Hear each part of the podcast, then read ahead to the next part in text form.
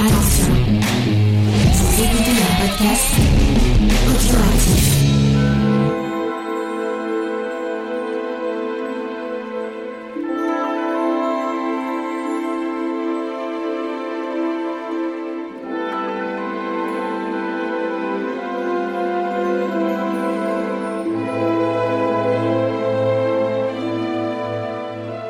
Salut à tous et bienvenue dans On a supprimé les rushs et on retourne, on continue euh, cette, euh, cette ce voyage euh, chez les cannibales et euh, les cannibales euh, d'émission. Ah ok, excusez-moi, euh, excusez-moi, je, je réagis au chat.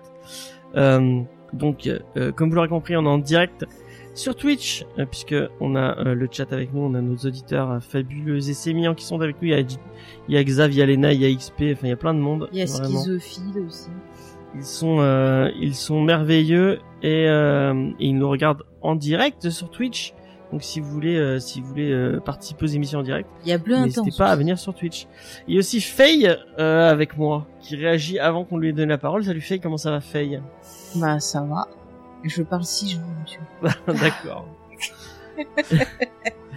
et euh, on est avec la Dream Team dont on a supprimé les roches puisque nous sommes aussi avec Charlotte. Salut Charlotte, est-ce que ça va Charlotte? Salut James, salut Faye, salut Sophie, ça va très bien. Et avec Sophie. Salut Sophie, ça va Sophie? Ça va très bien aussi. Pour parler de cannibale et de tueur en série, je suis toujours, euh, toujours au taquet. Elle est à fond, Sophie. Elle va nous donner des conseils. Pour, à la fin, dans les bonus, comment se débarrasser d'un cadavre. Puisque je, je suis en train de remercier mon équipe, enfin de saluer mon équipe, mon petit euh, coucou à Rémi qui va monter ces épisodes. Euh, bah merci Rémi euh, pour, pour ton travail euh, et merci. Euh, J'espère que tu vas prendre un plaisir immense à monter euh, ce fabuleux épisode sur le silence des agneaux de Jonathan Demi ou Jonathan Dem, vous dites comme vous voulez. On va en parler en long, en large et en travers. Et euh, je ne sais plus Sous comment toutes les coutures, je pense que c'est le terme exact euh, adapté. Voilà. Je pense, Ça- ça euh, va je bien. pense aussi. On va commencer. Euh... Et bah par toi, mon cher James. Ou tu veux qu'on commence par nous dire comment on se situe par rapport à ce truc Je sais pas. Ah oui, on peut faire ça. Comme oui. des fois t'aimes bien rajouter. Ça. Avant toute chose, euh, sachez que vous êtes sur le deuxième épisode d'une d'une trilogie, puisque on a déjà fait un épisode sur euh, sur la saga Lecteur, puisqu'on a parlé de Manhunter de Michael Mann et euh, Dragon Rouge de d'une personne dont on ne citera pas ici, puisque il, vraiment euh, il est trop euh, trop immonde pour qu'on en parle. Mais en tout cas, on en a parlé tout à l'heure. euh, Enfin, on en a parlé il y a ça fait quoi Ça fait un mois à peu près. Euh, on a déjà fait ce live, donc j'espère bah, que quand le podcast sera sorti, le premier sera sorti. Donc vous pourrez aller écouter ça. Et et ben je vais demander à Faye. Non, on va pas commencer. Je commence toujours par. On va commencer par Sophie. Euh, comment t'as découvert le silence des agneaux et quel est ton lien avec le silence des agneaux? Et ben, moi, j'ai découvert d'abord le film, en fait. Euh... Alors, je crois que c'était dans ma période, euh, je commençais à faire mes études de cinéma, et euh, en fait, quand j'étais plus jeune, on va dire que l'accès aux films d'horreur était compliqué parce que mes parents, ils avaient peur qu'on soit traumatisés, qu'on fasse des cauchemars et qu'on les emmerde le soir, alors qu'ils devaient bosser tôt le matin. Donc, bref, on n'a pas trop regardé de films d'horreur quand on était gamin. Euh, moi, je suis pas dessus sur les bouquins, mais je suis un peu, euh, je m'intéressais pas trop. Enfin, j'ai pas, je lisais pas trop de thrillers. J'étais plutôt fantastique horreur, purement. Et en fait, euh, quand j'ai commencé à faire l'étude de cinéma, je me suis intéressée au thriller horrifique et à Psychose. Du coup, de Psychose à aussi En Silence Agneau, le lien était facile, n'est-ce pas? Et ensuite, euh, du coup, bah, j'ai lu les bouquins et regardé euh, les les suites et séquelles qui étaient pas terribles, n'est-ce pas Euh, franchement, j'adore ce film. Euh, j'ai eu la chance de le voir en salle et euh, dans une copie qui avait un peu vieilli, voilà, dans, son- dans son dans son cru, dans son jus. Et ça en était d'autant plus délectable de se dire qu'en fait, elle avait été usée pa- parce que justement ce film m'avait plu. Donc voilà. Là, j'aimerais trop le voir en salle. Je l'ai jamais vu en salle et je t'envie vraiment beaucoup. Euh, Charlotte, est-ce que tu veux euh, nous donner ton lien avec le silence des agneaux Mais je crois que j'en ai déjà parlé dans une autre, euh, dans l'autre émission. Euh, je l'ai vu, euh, je l'ai- j'ai pas lu euh, les Thomas Harris, euh, mais celui-là je l'ai vu euh, quand j'étais jeune ado, je pense, et euh, et c'est un souvenir euh, qui est resté gravé parce que euh, je l'ai vu dans une maison. Il a fallu que je retourne dans la maison où je dormais, et pour ça il a fallu que je traverse un, un jardin dans le noir C'est vraiment un truc qui m'a marqué parce que je, je, jouais un peu les braves, mais en fait, j'en menais pas large. Et euh, ça m'avait, ça m'a bien marqué en fait euh, comme film. Et là, en le revoyant, ça, je l'avais pas revu, je crois, depuis où j'avais dû le revoir une seule fois. Et il y a des scènes vraiment qui m'ont marqué assez, euh, assez fortement dans, dans le film. On en reparlera. Ok. Et ben je vais, je vais enchaîner. Euh, moi, bon, je l'ai déjà dit, ça fait partie de mes films euh, préférés. Je l'ai dit sur le Discord. Je crois que je l'avais déjà dit. Euh, le papillon de, de, a supprimé les. Le papillon du silence d'agneau euh, fait partie de mes projets. euh, J'ai plusieurs projets tatouages que je voudrais euh, me faire. Et le papillon euh, du silence d'agneau fait partie de ceux que donc dont j'aimerais faire. J'aimerais me, faire tatouer parce que je crois que c'est le premier DVD qu'on m'a offert, euh, qui m'a été offert par. euh, je, donc, je m'appelle James, donc forcément, j'ai un lien avec l'Angleterre euh, et euh, c'est ma tante anglaise qui m'avait acheté le, le c'était un, DVD collector. Euh, et euh, je crois que c'est la, première claque vraiment que j'ai eu de cinéma. Et j'avais vraiment adoré. J'ai, après j'ai lu tous les bouquins. J'étais très, j'étais très fan des deux premiers parce que Dragon Rouge et, Le Silence des Agneaux sont vraiment Hannibal est, est bien, mais c'est ça, ça reste quand même moins moins bien. Mais les deux premiers bouquins de Thomas Harris sont vraiment, euh, ça fait partie des moments où j'ai j'ai apprécié euh, la lecture et euh, c'est avec lui Stephen King et Cher de Poule, c'est les trucs qui m'ont donné envie de, de lire et de, de continuer la lecture. Donc vraiment j'ai un lien spécifique avec avec des Agneaux que j'apprécie beaucoup beaucoup. Voilà. Faye, vas-y si tu veux.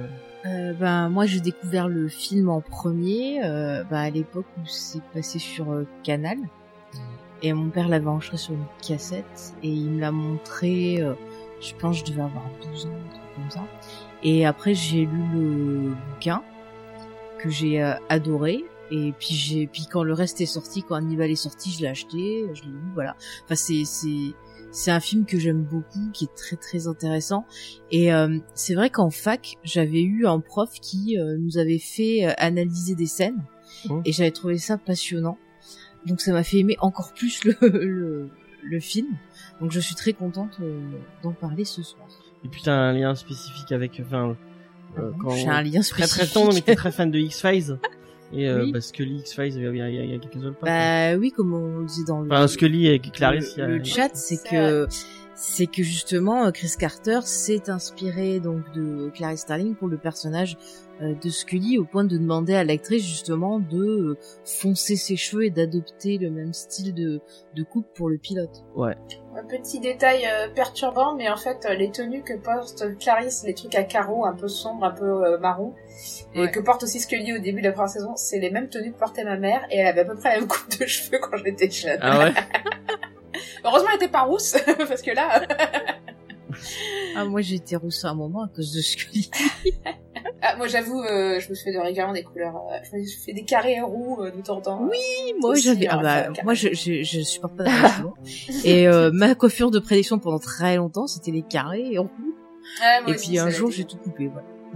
Euh, bon, on va enchaîner avec euh, avec le livre, c'est ça Oui, et c'est toi qui qui nous en parle, qui nous rappelle un peu qu'est-ce qui s'est passé. Euh, on l'a déjà dit dans le premier, Thomas Harris, euh, c'est un ancien journaliste qui a débuté euh, donc comme journaliste et qui après euh, s'est mis à écrire des livres. Euh, je crois que son premier film, son premier livre c'est Black Monday. Après, il a enchaîné sur Dragon Rouge. Dragon Rouge a cartonné, donc il en a fait une suite. Et c'est Le Silence des Agneaux. Il n'y a pas beaucoup de différence entre le film et le livre, à part le tueur qui a les mêmes envies et les mêmes raisons de tuer, mais euh, il est beaucoup plus développé dans le bouquin. Euh, notamment, on apprend, il y a, y a comme euh, Dragon Rouge, euh, dont vous avez, on l'avait déjà dit, euh, vous avez une partie qui se déroule du point de vue de l'enquêteur et après ça passe du point de vue du tueur. Le silence des agneaux, c'est la même chose. Au bout de la moitié du bouquin, si je me souviens bien, on passe dans le point de vue du, du, du tueur et on en apprend plus sur son enfance notamment. Je crois qu'il y a un... Sophie, tu l'as lu il y a pas, il y a pas trop longtemps si je me, si je me souviens bien. Il y a un truc avec sa, avec sa mère, non euh, Aussi, il y a un... Euh, ouais, oui, bah, d'autant plus que pour le tueur, il s'est inspiré d'Ed Gein, qui a inspiré Ouais. aussi Psychose. pour vous dire, euh, d'ailleurs, on le voit dans euh, Mindhunter. Il y a un lien avec les Mindhunter. James, je vais nous en parler après. C'est, euh, c'est un tueur qui avait un lien très particulier avec sa maman. Donc euh, c'est pas très étonnant que c'est euh, a été été réutilisé. Après, euh, faut savoir que en psychologie, euh, la psychopathie est souvent liée avec un lien avec la mère qui est euh, normalement quand l'enfant grandit, il réalise qu'il est différent de la mère et voilà. Et euh, en fait, euh, chez les psychopathes, enfin non ceux qui sont psychotiques, le lien de séparation ne se fait pas et du coup ça ça crée un- une relation très tendue avec la maman et avec toute figure euh, d'autorité un peu maternelle qui peut se présenter à eux plus tard dans la vie. Juste, je précise, il y a trois tueurs qui ont inspiré donc euh, Buffalo Bill. Il y a Ted Bundy qui était un, un gars en fait qui s'amusait, enfin qui s'amusait, qui portait des faux plâtres pour euh, Mhm. approcher ses victimes et pouvoir les, les enlever. Euh, Il y a euh, Gary Ednick. Euh, Alors lui, je me rappelle plus ce qu'il faisait. Alors lui, il, a une- il avait une, euh, très très grande maison avec un très très Ah grand, oui, c'est euh, ça. Et il les et il enfermait. avait- et en euh, fait, il les enterrait dans comme, enfin, il les enterrait, il les enfermait dans des, euh, dans des, Oui, c'est dans des ça. puits. Mm, Et voilà. Et donc Ed gagne pour le côté euh, je fais des vêtements avec la peau des gens. Ouais. Et d'ailleurs, euh, si euh, Ed vous intéresse, il y a Eric Powell qui a qui a sorti un, un comics dessus. Il y a quelques il y a quelques semaines, on a fait euh, on a parlé du comics euh, avec Sonia L LU, qui est euh, criminologue et, psychologue. Et on a fait un super épisode de Comics Discovery dessus. Vous pouvez aller l'écouter si vous voulez. Et allez lire le bouquin de Powell sur sur Ed. C'est vraiment moi, c'est un coup de cœur, un des meilleurs trucs que j'ai lu cette saison. J'étais déjà très fan du, du boulot de Powell et, et là c'est très très bien. Qu'est-ce que par rapport au livre, effectivement, il s'est beaucoup inspiré. Donc Thomas Harris s'est beaucoup inspiré euh, de. Bah, en fait, il a il a eu la chance d'aller au FBI et de pouvoir euh, voir euh, le département d'analyste du comportement euh, du FBI à Quantico et notamment. Alors, on l'avait a- dit dans l'épisode précédent justement, il avait euh, très régulièrement collaboré avec eux. Ouais. Ils avaient même aidé, il me semble, sur des choses. Oui. Et euh, il s'est inspiré de plusieurs euh, agents du FBI que vous pouvez retrouver dans mm, la série Manhunter, puisque euh, la série Manhunter de David Fincher est euh, inspirée par euh, la, la vraie vie, entre guillemets, avec des gros guillemets, hein, du mec qui a, qui a fondé le, le département de comportement de, du FBI. J'ai oublié son nom. Euh, Si euh, fait, tu peux me le redonner. Euh, je l'ai plus en tête. John E. Douglas avec Voilà. euh, Robert Ressler. Voilà. Voilà.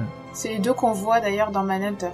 Ouais, Mm. c'est les premiers qui se sont intéressés à la psychologie des, euh, des tueurs et à comment on peut euh, déterminer, euh, enfin et arrêter de futurs ou, des, ou des tueurs qui sont dans la nature en parlant avec les tueurs en série. Ce que fait un peu Clarisse dans le bouquin. Est-ce qu'on fait le pitch maintenant Bah vas-y, c'est ton boulot. et ben on va faire le pitch. Mais du coup c'est le pitch du film et du livre.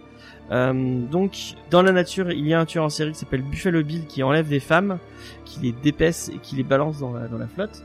Et euh, le, le chef du, du, du- encore une fois du département euh, du, du comportement du FBI euh, qui s'appelle euh, Jack, Jack Crawford. Crawford. Jack Crawford, euh, donc euh, est en train d'enquêter sur ça. Et en même temps, il va aller recruter une, une jeune étudiante euh, à Quantico et va, il va lui demander euh, d'aller interviewer euh, Hannibal Lecter qui est enfermé euh, à, à Baltimore. Et en fait, euh, les, les conversations avec euh, avec Hannibal vont mettre euh, Clarisse sur la donc c'est Clarisse euh, euh, l'étudiante euh, sur la piste de Buffalo Bill et il va y avoir un espèce de jeu du chat de la souris entre euh, Hannibal et elle euh, pour avoir les indices pour euh, pour euh, décou- découvrir qui est Buffalo Bill et arrêter Buffalo Bill et, euh, et voilà c'est une espèce de de relations qui vont se tisser entre les deux personnages Et ce qu'il faut dire, c'est que c'est un roman qui a eu beaucoup de succès. ouais Et donc, forcément, ça a poussé à une nouvelle adaptation. à la production et c'est Faye qui voulait parler de la production Oui. et ben je te je te laisse euh, y Eh ben, aller écoutez, je, je commence. Donc, vers la fin des... des... D'ailleurs, on n'a pas dit quand le film euh, était sorti. On va quand même le rappeler. Donc, le film, il est sorti... Ça y est, j'ai plus la date. 91. 91, voilà, merci. 91. Ah oui, il y a du retard entre Charlotte qui répond après. Donc, le film est sorti en 91. Ce qu'il faut savoir, c'est que euh, vers la fin des années 80, Gene Hackman avait les droits pour adapter donc euh, le roman à l'écran. Il voulait le réaliser et jouer dedans. Et euh, pour euh, ben, pour euh, mettre en œuvre cette adaptation, il avait engagé le euh, scénariste dont on a parlé la dernière fois, euh, Ted Talley, donc euh, qui a travaillé euh, sur, euh, je crois que c'est Dragon Rouge. si je me trompe pas, ouais. et qui a aussi travaillé sur des films comme La Jurée, Le poids du déshonneur ou encore De si jolis chevaux. Des films, voilà quoi, des films. Bref, en tout cas, ce monsieur s'attelle donc euh, au scénario et quand Gene Hackman le lit, il dit oh là là, c'est trop violent, finalement, je vais pas le faire. Et c'est euh, donc euh, Jonathan Demme ou Demi comme vous voulez qui euh, reprend euh, le projet. Donc lui, le scénario ben, le, satisfait et il commence un peu à monter euh, son équipe. Alors au départ, pour le rôle de Clarice Starling, il demande à Michelle Pfeiffer qui refuse. Il avait aussi demandé à Kim Basinger ou même à Emma Thompson, voire Meg Ryan qui ont refusé. Mais ce qu'il ne savait pas, c'est que bien avant qu'il soit sur le projet, eh bien Jodie Foster avait été aussi intéressée à l'idée de d'acheter les droits pour adapter cette histoire parce qu'elle voulait vraiment jouer Clarice Starling et bon à l'époque elle avait vu que c'était Gene Hackman et donc bah s'est dit c'est foutu et là en attendant que bah Jonathan euh, Demme ou Demi là, reprend le le projet elle arrête pas de venir voir les producteurs et le réalisateur en disant eh euh, vous savez je suis dispo hein, si l'actrice euh, ça va pas et tout vous savez je suis super intéressée et tout elle arrêtait pas de venir les voir Je crois qu'elle était même prête à faire un petit rôle dans le n'importe lequel. ah oui oui elle était Elle vraiment genre euh, dans le projet, euh, même pour un truc secondaire. C'est ça, elle était vraiment très très impliquée. Elle était là, hey, je suis là, je suis là. Et au final, eh ben, le, réalisateur s'est dit, mais en fait, c'est totalement euh, Clarice Starling. euh, faut absolument que j'engage Jodie Foster. En plus, à ce moment-là, elle venait d'avoir un, Oscar donc pour le film Les Accusés, euh, qui est un film très très fort où c'est l'histoire d'une jeune femme qui se fait euh, euh, donc attaquer et violer par des gens dans, un bar et qui bah, porte plainte. Et puis il y a une sorte de procès et compagnie. Mais c'est un film qui est très très fort. Je vous le, le conseille. Moi, je l'ai pas vu. Donc, bah, pour le studio, c'est tout bénef, une actrice oscarisée, euh, on engage, c'est Elle très avait, très eu- elle a pas eu un Oscar aussi pour Taxi Driver? Non, elle l'a eu euh, pour euh, Elle Le Silence nominée, des agneaux aussi l'année suivante. Ok. Mais je crois qu'elle a été nominée, mais je crois pas qu'elle l'ait eu pour ce rôle-là. Il me semble pas. ok. Peut-être je me trompe, mais voilà. Donc bref, pour euh, Hannibal Lecter, donc au départ, Gene Hackman finalement il est parti. Euh, les producteurs voulaient Robert Duval, euh, qui était pas très emballé, et finalement, euh, c'est en voyant Anthony Hopkins sur scène qu'il a été choisi pour euh, le, le rôle de Hannibal. Ah, moi, j'ai entendu di- dire que c'était pour euh, son rôle de Elephant Man qu'il avait. euh, Oui, également aussi, c'est vrai, je l'ai pas cité, mais il y avait ça et sa prestation dans Elephant Man aussi, euh, qui, qui avait impressionné. Ouais, où il joue aussi un docteur dans Elephant Man. Bah, Pas le même genre. Donc le tournage il s'est tenu du 15 euh, novembre 89 au 1er mars 90. Ça a été tourné dans plein d'états euh, différents. Et euh, avant de continuer et de parler du reste du casting, je vais demander à Sophie déjà de nous présenter quand même un peu plus le réalisateur pour qu'on voit un peu d'où il vient et ça va nous aider aussi à comprendre son style.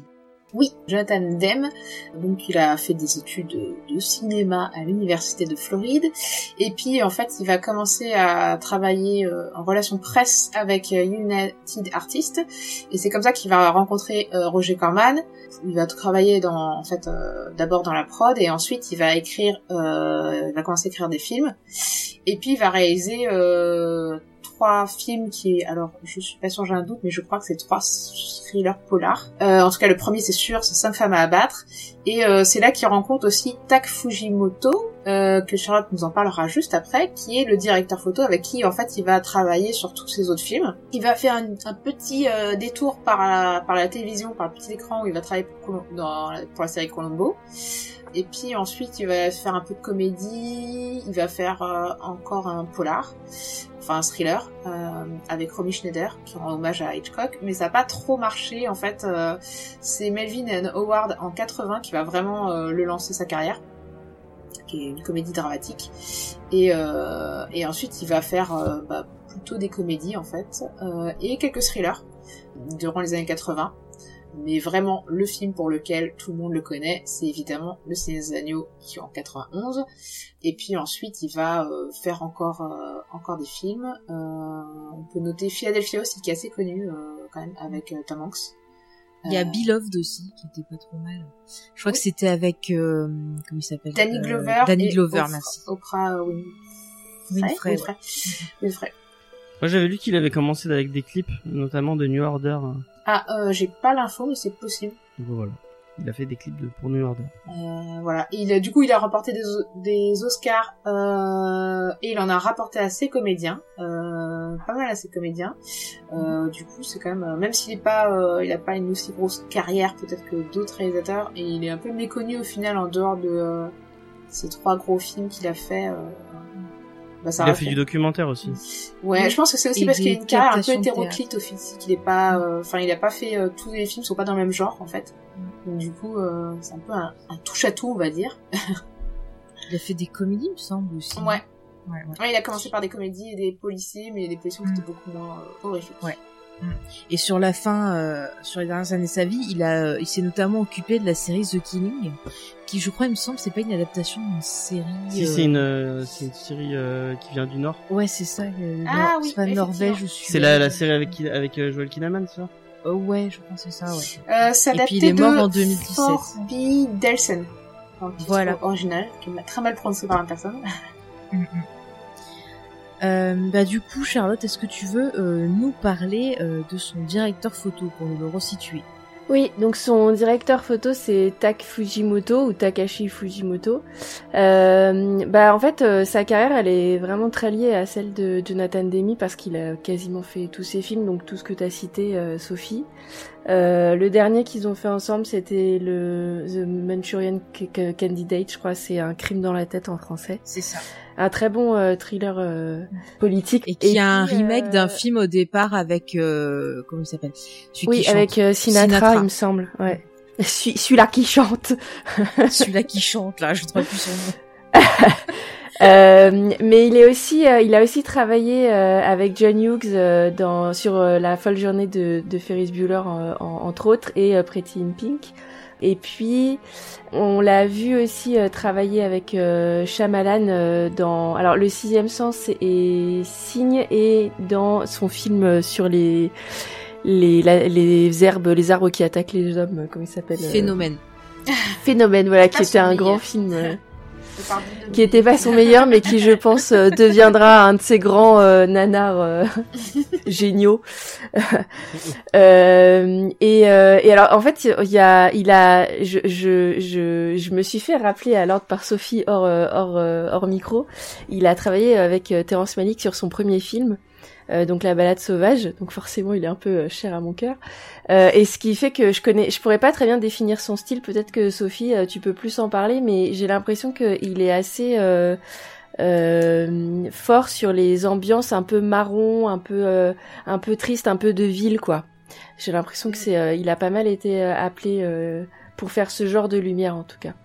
Voilà. Ouais, une couleur un peu sépia, un peu chaude, un peu. euh, Ouais, voilà, c'est Mais à ça. la fois mélancolique aussi, euh, Ouais. qu'on retrouve effectivement dans la bête sauvage autant que dans. Euh, Bah dans dans le sixième sens ou dans le silence Ouais, des agneaux effectivement quoi. Ouais, tout à Il fait. arrive à être très mélancolique et en même temps switcher euh, pour rendre euh, bah, les choses un peu plus angoissantes. C'est- C'est-à-dire qu'il va te montrer un même paysage, tu vas le ressentir de deux façons différentes, juste avec un petit détail de lumière différent. Enfin, c'est vraiment, il est, tr- c'est très subtil, mais il arrive à faire des gros changements dans, dans ce qu'il nous montre fois. Ouais. On est euh, loin ouais, des bleus électriques de, de Manhunter. Oui, ça c'est clair. Le style Oui, est complètement clair. différent. Il est beaucoup Ouais. plus. euh, Ouais, c'est plus naturaliste euh, effectivement. euh. Autant chez Fab Ouais. que le compositeur, ils vont vraiment apporter, euh, ils vont vraiment rendre de l'importance dans ce film parce que c'est euh, le film est, je trouve, très sensoriel en fait. Il essaie vraiment de te Mhm. mettre dans la Mm. peau des personnages à travers la l'image et le son en fait. Donc, du coup, il y a vraiment un, un accent si, là-dessus. si Charlotte veut nous parler du compositeur, puisqu'on y est, fais-toi plaisir. Elle est trop forte, Sophie. Hein.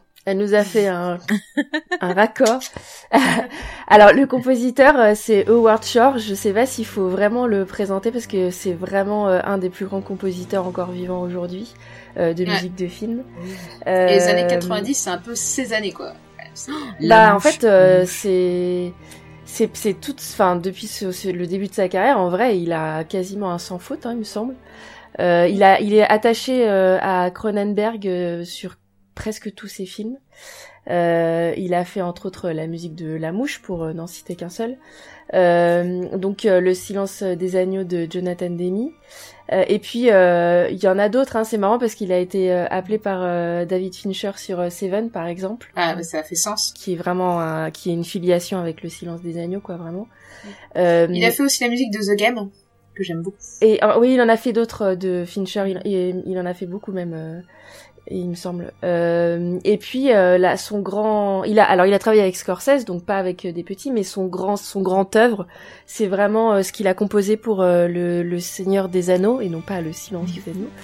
Euh, voilà, qui est vraiment un, un, un un morceau de un morceau de bravoure musicale quoi voilà euh, qui a vraiment une composition hyper complète quoi voilà c'est formidable. En plus, à chaque fois, il arrive vraiment, euh, pas que pour le Seigneur des mais un peu pour toute son œuvre, euh, à faire des recherches, à prendre des choses qui vont être très liées culturellement.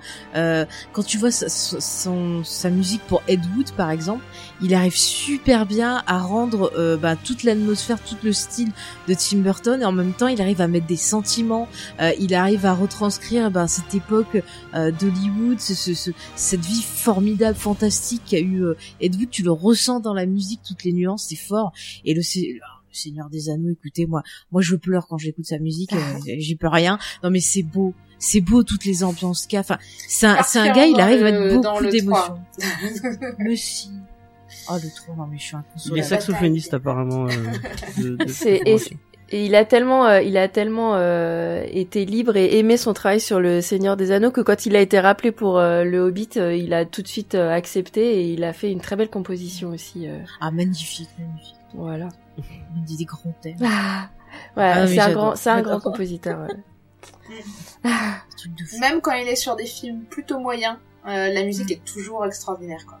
Oui, c'est vrai, c'est vrai. Mais dans le silence des agneaux, c'est formidable parce qu'encore une fois, comme le photographe, euh, comme le photo, oui, le directeur de la photo, euh, il arrive à avoir des nuances dans la musique. Il y a des fois, tu te sens euh, super empathique, tu ressens les, les, les émotions de Clarisse, et il y a des fois, bah, la musique, elle va te faire flipper. Enfin, Ouais. vraiment, j'ai j'ai réécouté juste la musique comme ça pour me remettre dans l'ambiance, et c'est fou parce qu'il y a des fois, tu as envie de pleurer, des fois t'as peur, des fois t'as le, le mystère, tu vois, il arrive à te faire un truc d'enquête, genre, ouh, qu'est-ce qui se passe? Enfin, il arrive même à, à mettre le côté euh, dérangé, je trouve, des personnages euh, dans la musique. T'as des choses des fois un peu dissonantes. Enfin, non, c'est hyper impressionnant. C'est marrant parce que le thème du silence des agneaux, c'est pas un thème que tu vas te, tu vas siffloter comme ça. Ah bah c'est Mais- pas les, les hobbits. Hein, Oui, bah, non c'est clair mais il est euh, il est hyper reconnaissable ouais, mais c'est ce que je disais. Moi, j'ai, pour me remettre dans l'ambiance cet après-midi, j'ai, j'ai bossé en, en réécoutant, euh, et euh, vraiment, mais en fait, le, enfin, je vais pas chanter maintenant parce que ce serait, ce serait ridicule, mais euh,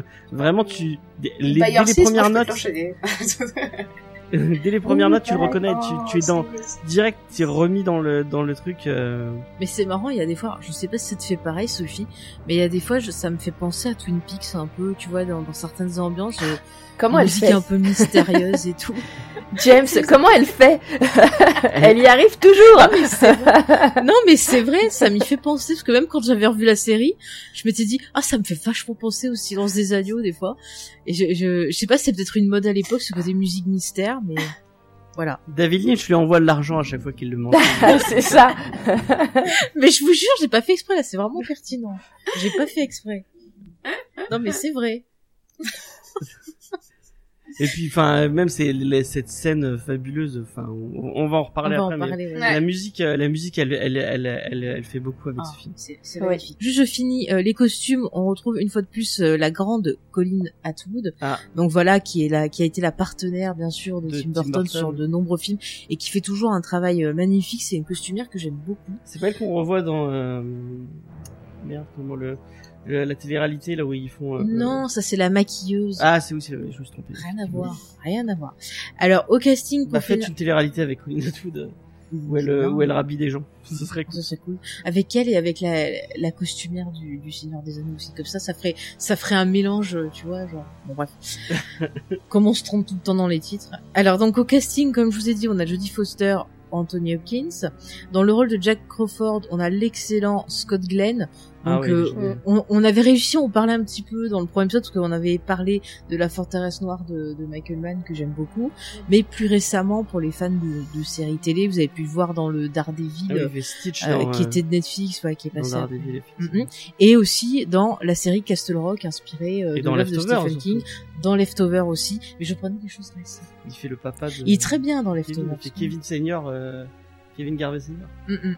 Alors après, dans le rôle de Buffalo Bill, on a Ted Levin et à chaque Ah, fois ça me fait un choc parce que si vous regardez Monk, euh, ben c'est le flic euh, à moustachu qui enquête avec Monk. Et la première fois que j'ai fait la relation, mais je, je, je, je suis tombée des nues, écoutez. Et du coup, quand je vois Monk maintenant, à chaque fois, je l'imagine en train de danser. Et elle va avoir une révélation parce qu'à chaque tu veux fois, que je te baise? elle va réavoir une, réal- une, ré- une révélation parce qu'à chaque fois que je lui dis, elle me dit mais non c'est pas ça. Puis elle dit mais C'est si. pas possible. Mais Alors, aussi- pas capté et je suis choquée. Ah oui, vas-y, je sais de quoi tu veux parler. À Et chaque fois que je lui dis, elle me dit mais non non mais c'est pas possible. Il est aussi dans la colline à des yeux. Il fait le père dans vrai. la colline à des yeux. C'est vrai, la version d'Aja. si, c'est le père dans, qui, de- de- mais à cause de toi, j'ai revu la Queen Aja d'Aja et j'étais là. Oh, tu veux Oui, dans la colline à des yeux d'Aja, hein, pas celle de de Wes Craven. Non, c'est dingue, il est méconnaissable. Hein, Ah, mais c'est fou, comme quoi une moustache, euh, ça change la vie. hein. Ouais. Pensez-y les gens, une moustache Bah oui, et ça change voilà. totalement votre image. Mais il y a une certaine scène que je reverrai plus du tout faire refaire pareil avec ça. Enfin, bref. Euh, alors après, dans le rôle de Shilton, c'est Anthony Held. Alors lui, je sais plus dans quoi je l'ai vu. Moi j'ai vu dans de Boston. Public après. Ah oui, oui, oui. Il faisait un connard, il fait souvent des connards. Bah il est pas un connard dans Boston Public, il est gentil hein. Non, c'est un connard dans le son public. Non non, il est gentil. Enfin c'est un connard au début puis après on a compris qu'il est gentil. C'est pas grave. Et pour il y a aussi euh, celui qui fait le, le gardien de prison qui Oui, est dans bah lui, il est dans tous les films euh, pratiquement. Ouais, j'ai oublié son voilà. nom. Bah non, il est dans tous les films à part Ouais, il est dans tous les films. Ouais, À part le préquel, il me semble. ouais à part ouais. Bah, on l'avait cité dans l'épisode précédent. Ouais. Donc c'est pas grave. Euh, donc pour finir euh, sur la production, alors je vous ai pas dit au niveau du budget parce que j'avais noté le budget, budget de 20 millions euh, de dollars.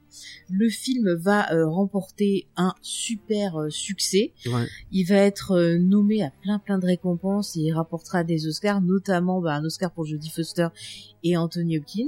Euh, c'est fou parce que deux années de suite, elle a eu l'Oscar. euh. C'est fou parce que Anthony Hopkins, Magnifique. il a eu l'Oscar du meilleur rôle. alors Ah oui, a il est présent 16 minutes à 16 l'écran. Et il a eu Oscar pour premier rôle quand Ouais, même. C'est c'est c'est fou, fou, hein. C'est En dingue. fait, les premiers rôles sont définis, parce que c'est pas la première fois qu'on s'étonne de ça le podcast. En fait, les premiers rôles sont définis par la place que l'acteur a sur euh, la fiche du film. Ah d'accord. Ok, bah comme il est tout en haut, bah voilà. Bah normalement, enfin la vraie affiche, il y a que Clarice Starling. Il n'y a pas le nom de l'acteur Non, les le noms. nom des comédiens c'est qui le sont nom, sur c'est fiche. le nom, ouais. Ah Ouais. ok ok ok. Mm. Alors par contre aussi, ce qui est intéressant, c'est la façon dont euh, Hopkins et euh, Jodie Foster ont travaillé. Et en fait, euh, Jodie Foster, elle disait que euh, sur le tournage, euh, Anthony Hopkins, avant qu'il commence euh, à tourner tout, il arrêtait pas de se moquer de l'accent que prenait euh, Jodie Foster. Et en fait, c'était pour l'aider à rentrer dans le personnage, qu'elle ait ce côté mal à l'aise, Mm. euh, insérer le jeu entre eux. Et elle disait que bah ça l'a beaucoup challengé et qu'à la fin du tournage, elle l'a remercié parce qu'elle disait qu'en tant qu'actrice, ça lui avait permis d'apprendre beaucoup de choses et ça l'avait permis d'évoluer même dans son travail. Donc vraiment, il y a eu euh, une bonne entente entre les, les deux acteurs. Hopkins, lui, il s'est euh, il s'est aussi préparé en étudiant beaucoup de serial killers. Il a même pu s'entretenir euh, avec eux et il a suivi aussi des, des procès. Ah. Et Jodie Foster, elle, elle a euh, travaillé avec un agent du FBI qui lui a fait une formation pour l'aider à bien se positionner, euh, qui lui a montré les différents euh, entraînements physiques et tout ça. Et elle a parlé aussi à des agentes, je dis agentes au féminin, euh, du FBI aussi pour en savoir plus sur euh, bah, comment les, les femmes dans euh, le, le service étaient traitées, comment elles devaient se comporter et ainsi de suite pour vraiment offrir une prestation la plus juste possible. Et Hopkins, qui était pas du tout l'acteur qu'on connaît maintenant, à l'époque, était plus apparemment un acteur de théâtre, ça. qui était connu pour ses adaptations de Shakespeare sur les planches, qui avait marqué, comme on l'a dit tout à l'heure, dans Les Footman, mais euh, qui, euh, enfin, c'était vraiment pas le, le mec Buckable qu'on connaît maintenant, et c'est vraiment euh, avec euh, avec euh, bon, ce rôle de Hannibal Lecter qu'il a explosé et qu'il a pu avoir la carrière au cinéma qu'on qu'on lui connaît maintenant. Quoi. C'est ça. Et euh, Il n'y a pas que Jodie Foster qui a eu un- une préparation avec le FBI, apparemment t'as aussi euh, Scott Glenn qui l'a eu. Ah ça, ça Et lui, il a vu euh, pas mal de photos de scènes de crime pour qu'il soit vraiment dans l'ambiance euh, vraiment du, du, tra- du côté ho- horreur euh, quotidienne du travail. Mais alors en plus, ce qui est, ch- enfin, ce qui est chouette, ce qui est bien, c'est que euh, le film avait le soutien du FBI et ils leur ont permis de tourner des scènes carrément à Quantico. Ouais. Donc les scènes de début où elle s'entraîne et tout ça, c'est le parcours de, de Quantico. Bah, Je crois que c'est principalement en Indiana et à Quantico euh, qui a été tourné le. Bah il y a plusieurs films. En fait, ils ont voyagé dans plusieurs euh, États des États-Unis. ok, bon, euh, moi j'ai écouté un podcast où il, dit- où il disait le contraire. Il y a l'Oregon, l'Indiana, enfin il y a plusieurs euh, plusieurs trucs. Et euh, pour finir, Hopkins, à la fin du tournage, il avait dit que pour lui le film était euh, très bien, enfin ok. Et par la suite, quand on lui reparle de ce film, il dit qu'il aime bien ce film-là, mais qu'il regrette encore une fois euh, d'avoir tourné les autres, qu'il qualifie de euh, grosse merde. Et pendant le confinement, ils ont fait un. Je l'ai pas pu l'écouter, mais j'ai vu qu'ils l'avaient fait. Apparemment, ils ont fait une espèce de réunion entre Jodie Foster et lui euh, sur Zoom où ils ont discuté. Euh... donc, Oui, euh, mais elle, dit que c'était presque la première fois qu'ils se parlaient parce qu'elle dit qu'ils se sont quasiment pas parlé en fait pendant le, pendant le tournage. Pas parce que ils voulaient pas, mais parce que ça a été, ils a, il avait tellement peu de temps de tournage et c'était tellement, euh, ils étaient tellement concentrés et tellement dans le truc de- d'installation technique et tout qu'ils ont pas eu le temps en fait de se parler. Ok. Euh, du coup, Bah, on peut passer un peu plus en détail sur le, le film, à moins que vous vouliez rajouter des choses sur la production, les filles. En fait, euh, je sais pas si c'est votre sentiment, mais j'ai l'impression que Le Silence des agneaux, ça fait vraiment partie de ces films qui ont eu beaucoup de succès, qui ont eu des récompenses, mais euh, avec le temps, on a un peu oublié que c'était un film qui était, qui valait vraiment le coup d'être vu euh, en, en, en termes de réalisation, quoi. Oui. Ouais, après euh, c'est un peu le, le truc des films euh, vraiment cultes et qui ont euh, autant Mm. euh, importé. Je pense que c'est euh, Psychose a aussi un peu ce truc-là avec euh, avec euh, Hitchcock dans la carte d'Hitchcock. C'est pas celui qu'on va Ouais, mais Hitchcock, il est, euh, il est installé. Jonathan Demi, il est moins installé qu'Hitchcock. Oui, non, ce que je veux dire, c'est que pour euh, s'intéresser au cinéma, à la mise en scène, etc., c'est pas le Hitchcock qu'on cite en premier, tu vois, Psychose. Et du coup, je pense que le côté Ouais, ouais. horreur fait aussi que euh, ça dévalorise un peu toujours, je trouve, les, les, les films et cinéastes. Quand tu regardes la, la filmo d'un d'un cinéaste un peu classique et qui a fait de l'horreur, ces films horrifiques sont un peu toujours un peu boudés, on va dire, alors que pourtant c'est Mhm. un genre qui va toucher beaucoup plus le public finalement Mm. et, euh, et de manière beaucoup plus profonde finalement euh, que s'il n'y a pas d'horreur parce que c'est une émotion intense la peur. Mais est-ce que c'est vraiment un film d'horreur? Et ben c'est toute la question qu'on va se poser. Oui, on va se le poser. Euh, j'ai regardé un peu, euh, tu sais, je suis allée où il y a les gens qui mettent des critiques, genre halluciné, trucs comme ça. Et c'est marrant quand tu vois des jeunes qui découvrent le film.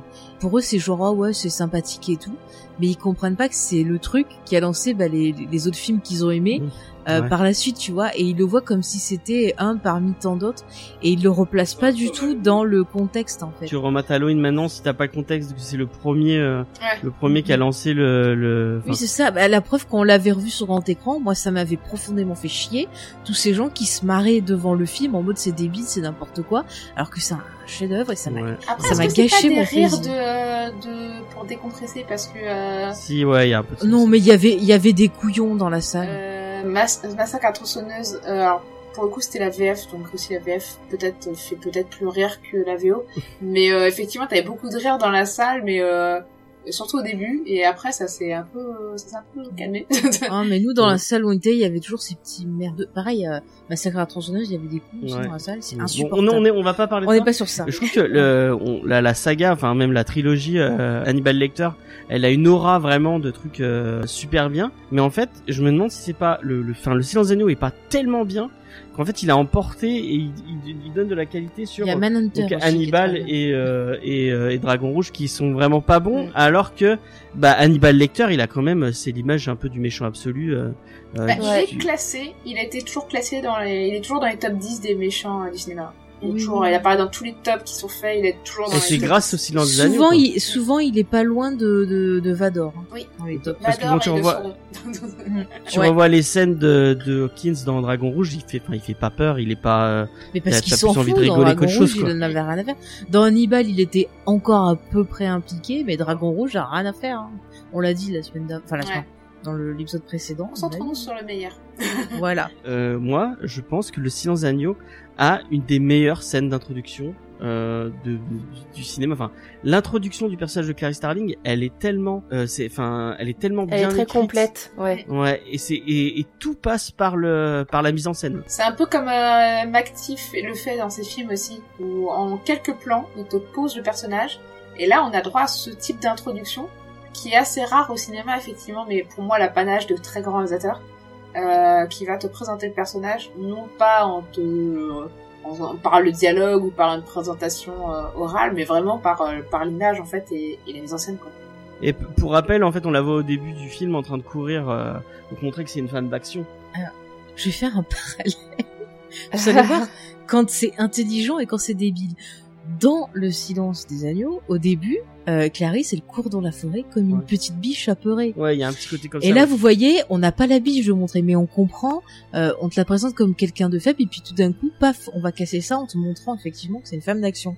Et qui c'est qui commence son film avec une biche dans la forêt, avec Ah, une veuve. C'est Twilight? Vous voyez Euh, On a deux idées pareilles, mais une bien traitée, et l'autre qui est complètement débile, et qui prend son public pour des cons. Voilà. Et du coup, ça se continue ensuite avec Clarisse qui va être appelée et ensuite aller dans un ascenseur entouré de gars où c'est, elle est apparaît encore toute petite. Elle est en bleu alors que tous les autres sont avec un pull rouge, il me semble. Euh, Oui, c'est ça. Ils sont massifs, tous elle est toute immenses. petite. Et elle, elle est toute petite. Elle est vraiment en opposition. Et en retrouvant un parallèle quand plus tard elle va être euh, euh, appelée, euh, elle va aller sur le terrain avec Jack Crawford euh, dans je sais plus quel état où on retrouve euh, le corps d'une des victimes. Et on la voit à nouveau toute petite au moment de l'enterrement où t'as tous ces hommes massifs et Mhm. c'est elle qui est obligée de donner de la voix en plus pour qu'elle voit de l'intimité pour euh, et en plus elle insiste sur le respect du corps en fait de la victime. Et, Et, là où euh, en plus Crawford l'utilise pour euh, par rapport aux, aux autorités en disant ouais, euh, je je veux pas parler Ouais. parce que il y a il y a elle que... sexuels devant elle, ouais. Et d'ailleurs elle lui rappelle après que c'est pas bien de faire ça. Oui, c'est vrai. Et euh, Et ça ça, cette introduction, ça rejoint Euh. tous les points féministes en fait qu'il y a dans le film. On va trop en- vite là, on va trop vite. Attendez, excusez-moi. Moi, je veux juste revenir sur l'introduction. C'est toute l'in- en fait, l'introduction montre les thématiques dont on va vous parler. Ouais. Et une de ces thématiques, c'est cette convoitise, cette sexualité autour du personnage. C'est-à-dire que, au début, si elle est le, la biche, tu vois, on te la montre comme étant chassée. Mm. Puis, comme elle se défend, l'ascenseur de nouveau, ces hommes la regardent. Même Crawford, comment il la regarde et tout. Et il y a ce côté, euh, qui, qui est quelque chose que, que, que va nous dire Hannibal Lecter plus loin dans le film. Qu'est-ce qu'on convoite en premier? Ce qu'on a sous les yeux. Mm. Et c'est et c'est tout tout le truc qui arrive juste dans l'intro. Euh, on vous fait un peu comme le début d'une comédie musicale où on va vous présenter les différentes thématiques euh, euh, que vous allez entendre tout du long de la comédie musicale. Ben là c'est pareil. On vous présente juste dans une intro silencieuse avec simplement la musique en fond. Euh, et bien tout ce que vous allez euh, ressentir et voir dans le film. Et la musique accompagne ça. On a quelque chose de triste, de mélancolique. Et puis on a des notes un peu mystérieuses et ainsi de suite. Et, et c'est brillant sans dire un mot. Et même l'arrivée dans le dans le bureau de Crawford, euh, effectivement, elle est appelée chez Crawford.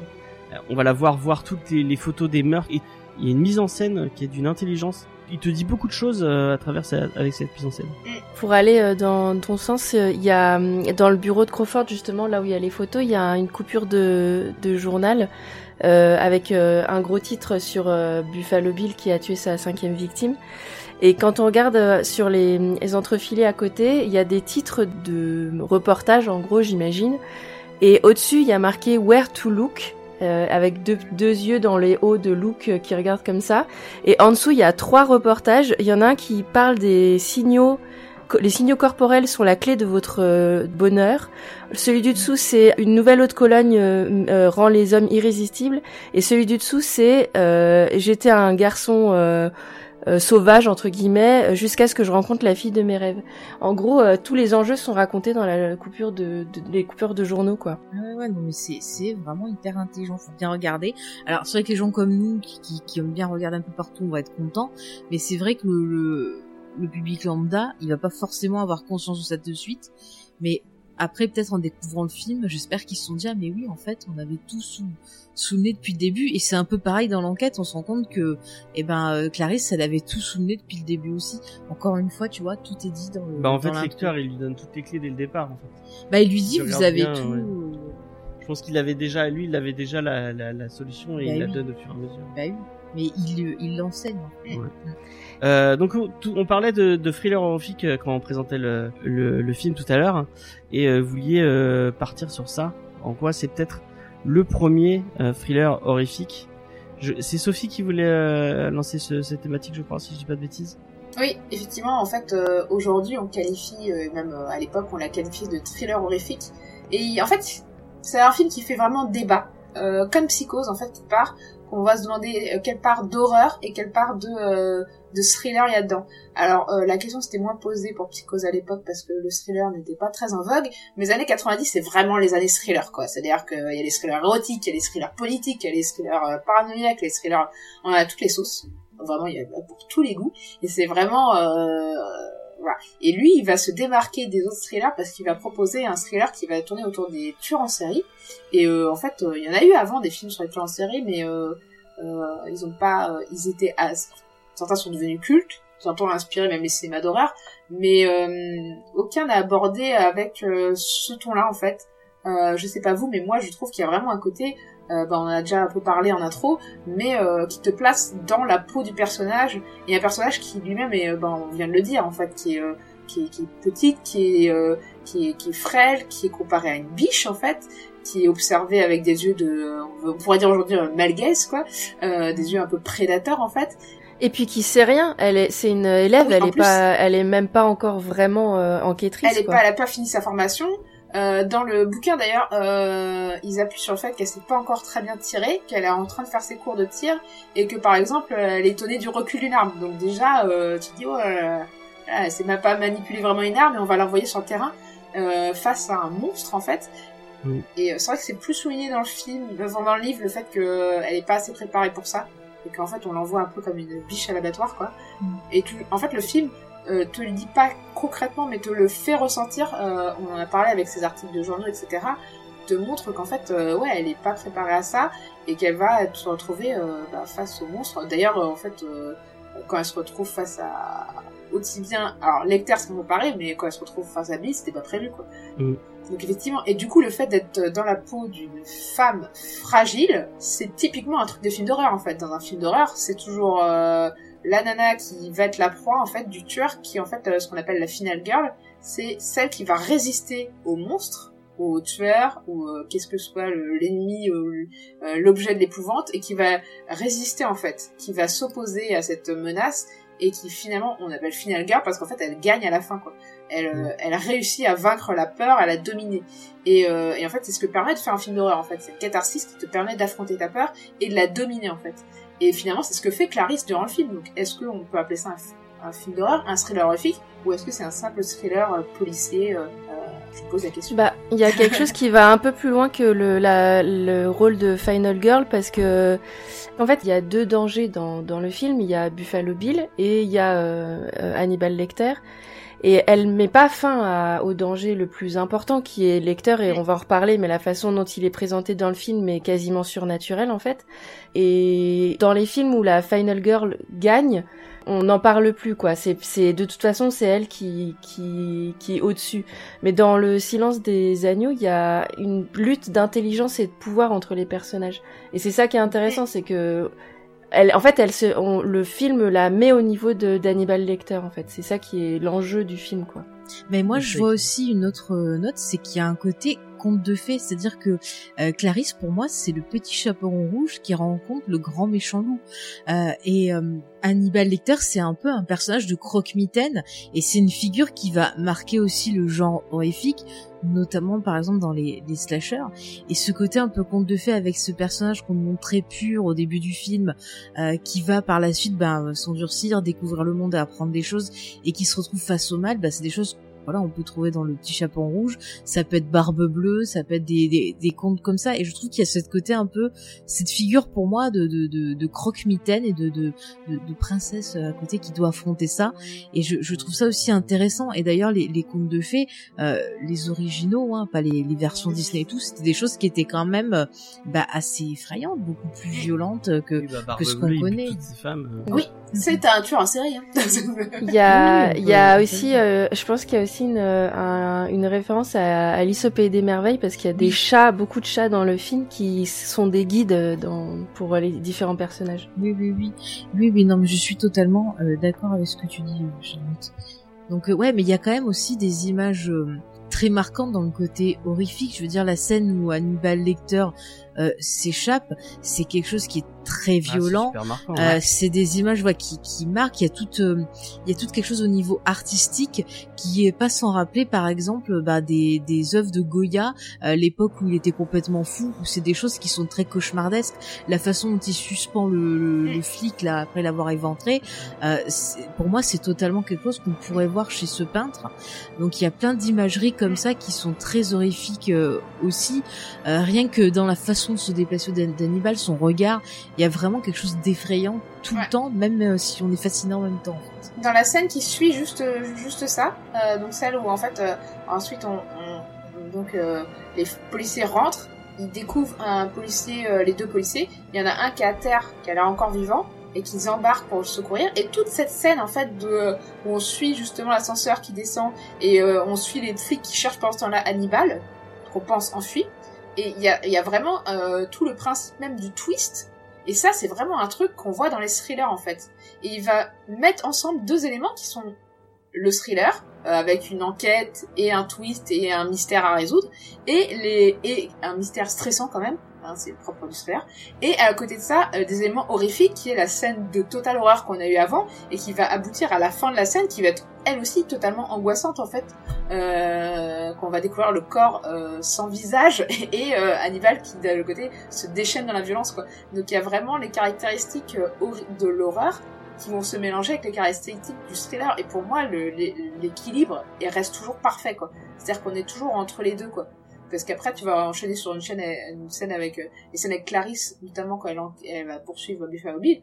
On lorgne clairement vers l'horreur, en fait. Hein. Il a vraiment... euh, Et puis le, le, le pire, c'est que d'habitude, tout ce qui est film d'horreur, choses comme ça, c'est des choses qui vont euh, aller, enfin, qui vont être dans le domaine de l'irréel. Et là, en utilisant des serial killers qui sont des figures, bah, à l'époque, voilà, dont on parlait, qui sont des figures assez concrètes, bah, ça rajoute un côté horrifique parce qu'on se dit, euh, ouais, des gens comme ça existent vraiment. Et donc, on a cette figure du monstre qui est réinventée et qui devient beaucoup plus crédible puisqu'elle n'est plus euh, quelque chose du domaine du surnaturel ou de l'irréel. C'est quelque chose auquel on peut être confronté et dont on on ne peut pas se douter parce que quelque chose qui revient souvent c'est que les gens euh, quand on leur parle euh, je sais pas d'un voisin qui est un serial killer disent ah bah tiens je m'en rendais pas compte et nanana et donc ça envoie quelque chose de de un peu de paranoïa au spectateur en se disant ah mais ça se trouve euh, euh, le gars avec qui je suis allé voir le film c'est peut-être aussi un serial killer je ne sais pas donc Ouais. il y a aussi ce par rapport à côté là Hannibal qui, au, enfin, au départ, tu parais vachement. Euh, euh, pendant tout le reste du film, tu te dis ah bah ça va, il est sympathique, il est pas si, il, est pas si dangereux que il ça. aime la politesse et ça c'est très bien Ouais, parce et que ça quand se tu perd découvres ce qu'il Voilà. est capable de faire et à, et à quel point il le fait avec, euh, enfin, quand il tue les deux, la scène où il tue les deux policiers, il, il a, ça a pas l'air de le, bon, il fait ça comme si, euh, Bon, ça virevolte ouais, il, Limite, ça il lui plaît. Hein. Ouais, Ah ouais, ouais, grave. Mais c'est une bête, c'est c'est là que tu vois la bête qui apparaît en fait. Ouais, voilà, exactement. Mais même, il n'y a même pas un côté bête parce que tu vois, un- il le fait d'une façon euh, normale et on n'est pas en train. Ouais. Euh... C'est c'est son art, en fait. L'humain, c'est la bête, euh, l'animal intelligent. Sans vouloir Ouais. boucler sur euh, horreur, ins- enfin les tueurs en série inspirent l'horreur, qui inspire à son tour euh, les, des films de tueurs en série qui inspirent l'horreur, etc. Mais en fait, euh, dans les thrillers, euh, enfin les, dans les slashers les plus euh, connus, euh, à savoir euh, Vendredi 13 ou euh, Halloween, Halloween. Ils ont été inspirés eux-mêmes du tueur de, on en a parlé récemment avec Fait euh, pour les réfracteurs, mais du tueur de euh, dans Tueur euh, Terreur sur la ville, Euh, le tueur de euh, le Phantom Killer de Texarkana quoi, qui ça. avec un, un- un- qui est l'un des premiers tueurs en série en fait des États-Unis, enfin les premiers euh, tueurs en série qu'on va dire que la police a identifié comme tueurs en série, qui agissait dans les sur les Loverland dans les années 40 en fait. Et plusieurs tueurs dans plusieurs états qui faisaient ça. Et, euh, et en fait, il a disparu, on n'a jamais su qui c'était. Et euh, c'est d'autant plus horrifique. En fait, c'est quelque part le tueur en série, c'est euh, l'élément de moderne, euh, d'horreur moderne dans le dans notre monde, qui va corréler avec l'horreur qui va apparaître dans les, enfin dans les films d'horreur, qui est une horreur plus euh, moderne, on va dire, que euh, les monstres d'Universal qu'il y avait avant, quoi. Euh, du coup, est-ce que vous voulez pas qu'on parle un peu de l'ambiance? Bah, après, t'avais posé une question qu'on n'a pas répondu, on peut en parler maintenant avant de partir sur l'ambiance. Euh, tu parlais euh, de des thrillers et tu te posais la question si c'était un renouveau, qu'est-ce que ça avait changé Ah euh, oui. le film. Et c'est vrai qu'en faisant des recherches, euh, euh, dans, dans ce que j'ai lu là, il parlait de trois périodes. Donc il y avait la période qui était tous les thrillers, tous les thrillers qui étaient dans le style Hitchcock. Puis euh, dans les années euh, 70, enfin après non, excusez-moi, après l'assassinat de Kennedy et jusque au silence des agneaux, c'était vraiment des choses très paranoïaques ou politiques. Et apparemment, de ce que j'ai lu, le silence des, des agneaux a été un tournant parce qu'il a apporté justement ce côté euh, horrifique, ce côté plus sombre, euh, et a vraiment permis de différencier le film policier du thriller. Et par la suite, eh ben, on a eu, voilà, on parlait en off, euh, Seven, tu parlais de Mer- Memory of Murder, C'est marrant et dans, euh, dans, t'as dans la, attends, mais dans l'article, qu'est-ce que tu dis?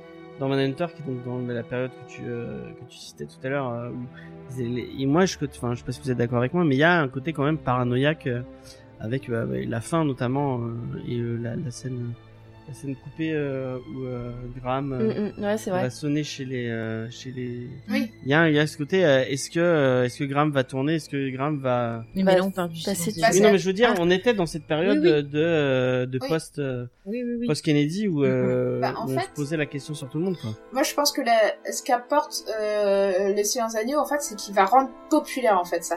C'est-à-dire que déjà, quand on parle d'Hitchcock et de Psychose, c'est déjà un thriller horrifique, en fait, quelque part, parce qu'il emprunte, il fait le, il, il a les mêmes codes que ses autres films euh, plus thriller classiques, enfin, plus enquête classique.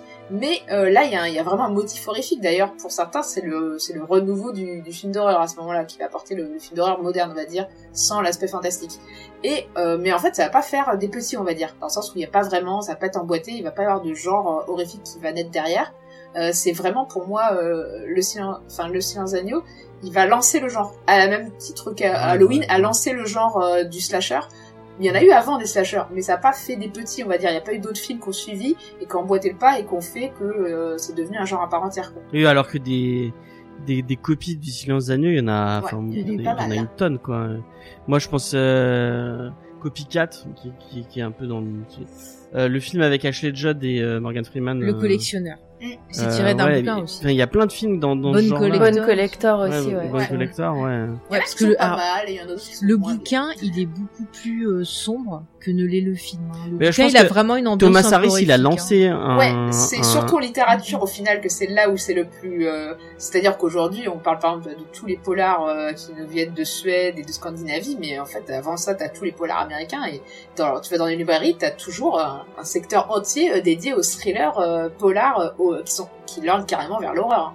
Là, c'est le genre, c'est vraiment les films de serial killer, quoi. C'est au-delà du thriller Mm. psychologique ou. euh, ou- Ouais, mais c'est quand même polar. copie, euh, enfin copier-coller. Ils, ils, ils essaient de refaire un, Oui. un Silence des agneaux, quoi. Bah en fait, ça a tellement Oui, oui, de succès que ça a donné naissance à un genre où qui a toujours du succès. hein. Il y a toujours des best-sellers dans ce domaine-là. hein. Mm. Mais même, euh, je trouve qu'il y a des gens qui ont essayé aussi de copier la réalisation euh, du, du, du Silence des agneaux sans bah, pas y arriver en fait. Mais je me demande, est-ce que c'est pas parce que quand tu regardes euh, les autres films, ils ont ils ont marché euh, chez le public, mais là, le Silence d'agneau, il a le, le succès critique et le succès public, quoi. Et, Mhm. et c'est peut-être pour ça qu'il a il a tant engendré de. Bah, de tu vois, si, et de- si Manhunter il avait fonctionné, à Ouais. mon avis déjà ça aurait apporté un, un changement parce qu'il y a déjà des choses très intéressantes dedans. Oui, oui, effectivement. Et, et c'est dommage qu'il ait pas marché. Enfin, c'est fou. Eh, c'était pas, il était pas encore, les gens n'étaient pas encore prêts.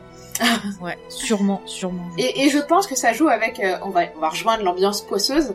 Euh, En fait, ça, c'est beaucoup aussi la mise en scène. C'est-à-dire la mise en scène de Manhunter te mettait à distance en fait avec les faits. Le personnage était plus froide et plus intellectuel. Et euh, on en avait parlé dans l'épisode de- précédent.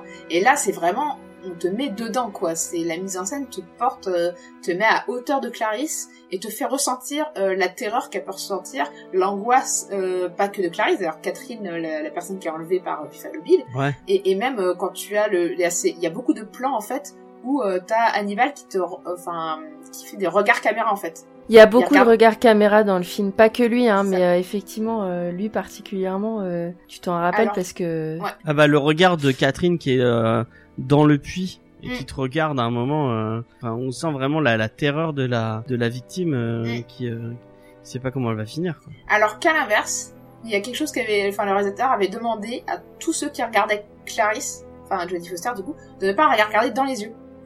Donc c'est-à-dire que on a euh, le tueur qui nous regarde dans les yeux, on a la victime euh, dans le puits qui nous regarde, qui regarde dans la de caméra, mais par contre personne ne regarde directement Clarisse dans les yeux. Et du coup ça crée vraiment ce sentiment euh, d'isolation de la de, de- d'une proie euh, idéale pour le, le. Alors en fait, euh, je sais pas si c'est ce que tu dis là. Euh, c'est très fort avec le personnage de Crawford parce que il passe la moitié du film à la rejeter. Euh, à chaque fois que, à chaque fois, il lui dit, euh, il, par exemple, il va pas lui dire la vraie raison euh, de pourquoi il l'envoie chez en- voir euh, lecteur. Euh, il lui, il lui dit pas, il lui dit que c'est un exercice, mais en fait c'est un vrai boulot. Euh, il veut pas parler devant elle des crimes sexuels. Euh, il- chaque fois, il la met de côté. Et en fait, c'est après le, c'est après l'autopsie où il commence à la regarder là, il me semble. Où là, ah, il la, il la considère euh, enfin comme à peu près son égal, quoi. Mais euh, c'est vrai que ce que vous dites, les, les personnages je les regarde pas et ça apporte quelque chose de, de dérangeant. Pas de sale, mais tu vois, je me sens mal à l'aise pour elle et on retrouve encore une fois ce côté euh, convoitise comme s'il regardait son corps, mais qui ne prenait pas conscience de qui elle était, de ce qu'elle voulait, alors que par exemple, ses rencontres avec Hannibal, on a Hannibal qui la regarde dans les yeux, qui semble euh, s'intéresser à elle, qui semble euh, lui donner euh, une certaine importance, qui va très très loin dans, sa psyché, qui nous permet aussi de comprendre le personnage. Et Crawford, comme tu l'as très bien dit, Charlotte, effectivement au début on dirait qu'il la calcule pas, que genre c'est vraiment genre un outil, paf. Et effectivement quand elle va montrer euh, bah, qu'elle va prendre confiance en elle, là il va commencer à s'intéresser à elle, effectivement, et se dire bon bah il y a peut-être quelque chose à faire. Mais ce qui est euh, intéressant, c'est que euh, à ce moment-là, c'est qu'elle a déjà eu des, des entretiens avec Hannibal où euh, bah ça l'a fait réfléchir sur elle-même, sur son parcours, et ça l'a fait prendre un peu plus confiance aussi. Donc on voit que l'influence d'Hannibal quelque part, il y a quelque chose de bénéfique quand même, même si c'est malsain aussi en Mhm. même temps. On Donc est c'est- d'accord Crawford est un connard. hein. Ah oui, Ouais. qu'il la manipule. Mais en fait, Ah, euh, c'est pas que un connard, c'est pas que un se connard. manipulent les uns Crawford. les autres en fait. hein. Ouais. Euh, en fait, t'as t'as- t'as Crawford qui manipule Clarisse et qui essaie de manipuler à travers elle Lecter.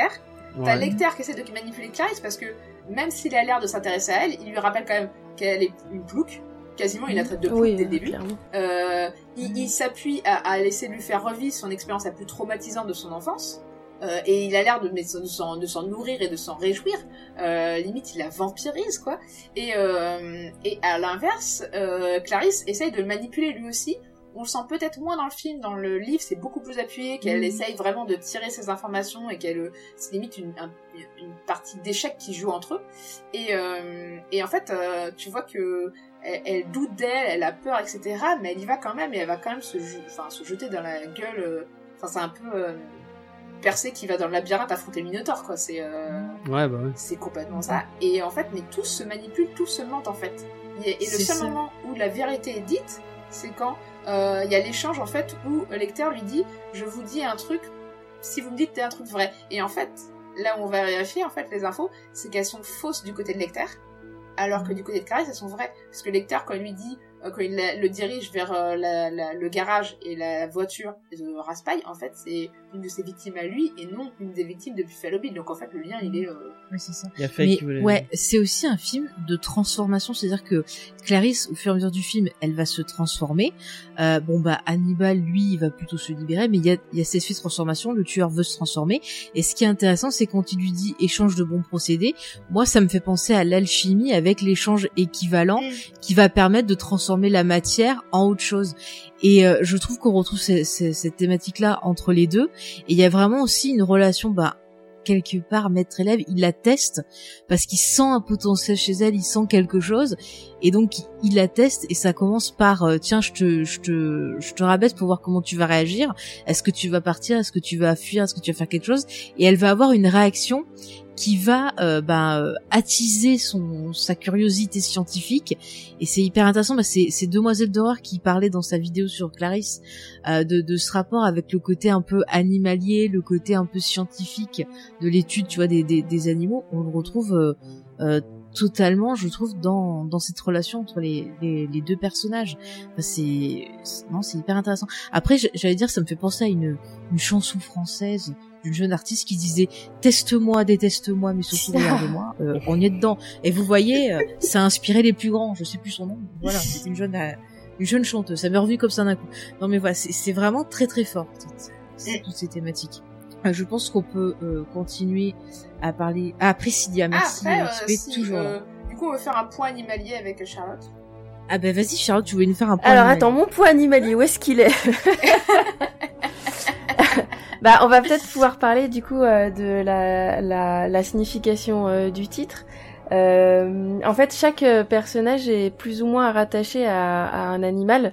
Il y a bah, déjà le, le, celui qu'on cherche, Buffalo Bill, qui est rattaché euh, au, au buffalo, donc au, au taureau, quoi. Au Au bison. bison, buffle, ouais, c'est ça. euh, un truc euh, vachier, comme on dit déjà. Bovin. Bovin, merci. Et non pas Vachier. vachier. Ça fait un peu, non Va chier, c'est très bon, va chier. Euh, et et au, au chien parce qu'il a il a son petit chien euh, auprès de qui il fait preuve de plus d'humanité qu'avec n'importe ouais. qui d'autre. Voilà, bijou. Euh, et je parlais des chats tout à l'heure. euh, il y a plusieurs chats euh, dans dans le film et entre autres il y en a un. Quand euh, Ah, Catherine, euh, la, la dernière victime, euh, se fait euh, se fait attaquer, en fait, il y a un chat qui miaule comme pour l'avertir euh, qu'il y a un danger. Bah, c'est Et son un chat. peu plus son loin. chat, il est Et c'est son de chat, exactement. Mais, mais qu'est-ce Et- qui devient? On sait pas. Moi, ça m'a traumatisé cette scène, vraiment. Et, et un peu plus loin, il y a un chat qui guide Clarisse euh, vers euh, la maison, euh, justement, vers vers Catherine. Il y a en, en- gros, elle voit une, elle comprend grâce à un chat qu'il faut qu'elle aille chercher du côté du- de la couture. Euh, Ah, mais c'est pas quand on est dans la euh, maison de... De la première victime. Si c'est ça, la voilà. maison quand de la elle est victime, dans la elle maison suit de pas la le victime- chat dans la le- première dans la- victime. dans la Tout chambre. à fait. Si, c'est ça. Voilà, c'est ça. Puis il y en a plein en fait. Il y a évidemment il y a le papillon qu'on retrouve dans la gorge des victimes. Euh, D'ailleurs, les papillons qui font de la soie qui est après dans le tissu. Tout à fait. Et, Et, puis qui se alors, transforme. voilà, on parle de transformation et, euh, et c'est un- symbole qui est important dans le fi- dans le film parce que euh, le lecteur dit que euh, Bill veut se transformer. C'est lui qui donne l'explication du de la symbolique euh, du papillon, de la chrysalide, et- etc. Mais en fait, euh, il n'y a pas que Buffalo Bill qui veut se transformer. En fait, il y a Clarisse aussi qui fait tout ce parcours. non seulement de, de réussir à, à prouver qu'elle est capable de mener cette enquête jusqu'au bout, mais aussi il y a une transformation, il y a quelque chose de social dans sa dans son parcours parce que pendant tout le film, on lui fait comprendre que elle est moins que rien, elle vient d'un milieu social pauvre, euh, Buffalo Bill aussi d'ailleurs, et elle est face à des gens qui ont clairement euh, un, un parcours euh, universitaire ou, euh, ou professionnel bien plus élevé que le sien quoi. Euh, et puis, euh, il y a un moment donné où, euh, quand euh, Lecter va négocier avec la mère de, de Catherine, donc la victime de la dernière victime de, de Buffalo Bill, euh, on propose de. Alors, je sais plus si c'est euh, si c'est euh, la sénatrice ou euh, ou Clarisse qui propose de l'envoyer à dans un centre expérimental sur les maladies euh, animales. Ah oui, c'est Clarisse qui essaie de l'envoyer à Anthrax. Voilà, euh, c'est ça. Ouais, ouais. Et ça le fait rire. Anthrax Island. Ouais, c'est ça. C'est oui, c'est ça. Ah, je sais plus comment il l'a. C'est Anthrax Island? Ouais, je crois que c'est Anthrax. Enfin, c'est euh, c'est le lecteur qui l'appelle comme ça. Quoi. Ah oui, parce que je crois que le nom c'est genre Plum Island ou je sais pas quoi. Bref. Oui, mais Euh, c'est en fait- c'est là où ils testent, ils testent les euh, enfin, des man- enfin, ce genre de. Ouais, c'est ça. Et en fait, c'est vrai que Lecter lui-même, il est traité comme un animal. euh, il, on lui met une muselière à un moment donné. Euh, il bouffe comme un comme une bête sauvage, quoi. Et, euh, et même au moment de sa présentation, euh, il est présenté comme quelque chose de, très monstrueux. Mais on en reviendra peut-être, euh, on y reviendra peut-être après sur la présentation de Lecter. Mais il y a toute une mise en scène de sa présentation qui le qui le classe pas dans les êtres humains, quoi. Euh, et puis euh, et puis il y a donc il y a les agneaux. Et alors les agneaux euh, euh, c'est donc rattaché au, au souvenir de, de Clarisse qui a qui a voulu sauver euh, des agneaux de l'abattoir quoi en gros. Euh, parce qu'elle les entendait chez son chez les son oncle qu'il a, a recueilli après la mort de son père euh, euh, pour euh, pour être qu'ils étaient tués pendant qu'elle elle était dans sa chambre. Je crois que c'est ça dans dans son récit. Ouais, elle a cru que c'était des pleurs d'enfants. Voilà, c'est ça, et elle les confond à des pleurs euh, d'enfants, et effectivement, ça justifie euh, sa personne, pourquoi est-ce qu'elle a décidé de s'engager dans, dans le au FBI, et pourquoi est-ce qu'elle tient tant à sauver euh, le, le- les victimes de, de Buffalo Bill. Et la- l'agneau, c'est un, c'est vraiment le symbole de, l'animal euh, non seulement innocent et qui n'a aucune, aucun pouvoir, quoi, dont on se rappelle de la, de la fable du loup et l'agneau, ce qui est euh, ce qui est Clarisse au tout début quoi. C'est quelqu'un qui a aucun pouvoir. Euh, et c'est aussi euh, l'animal qu'on sacrifie. Et c'est aussi ce qu'est Clarisse.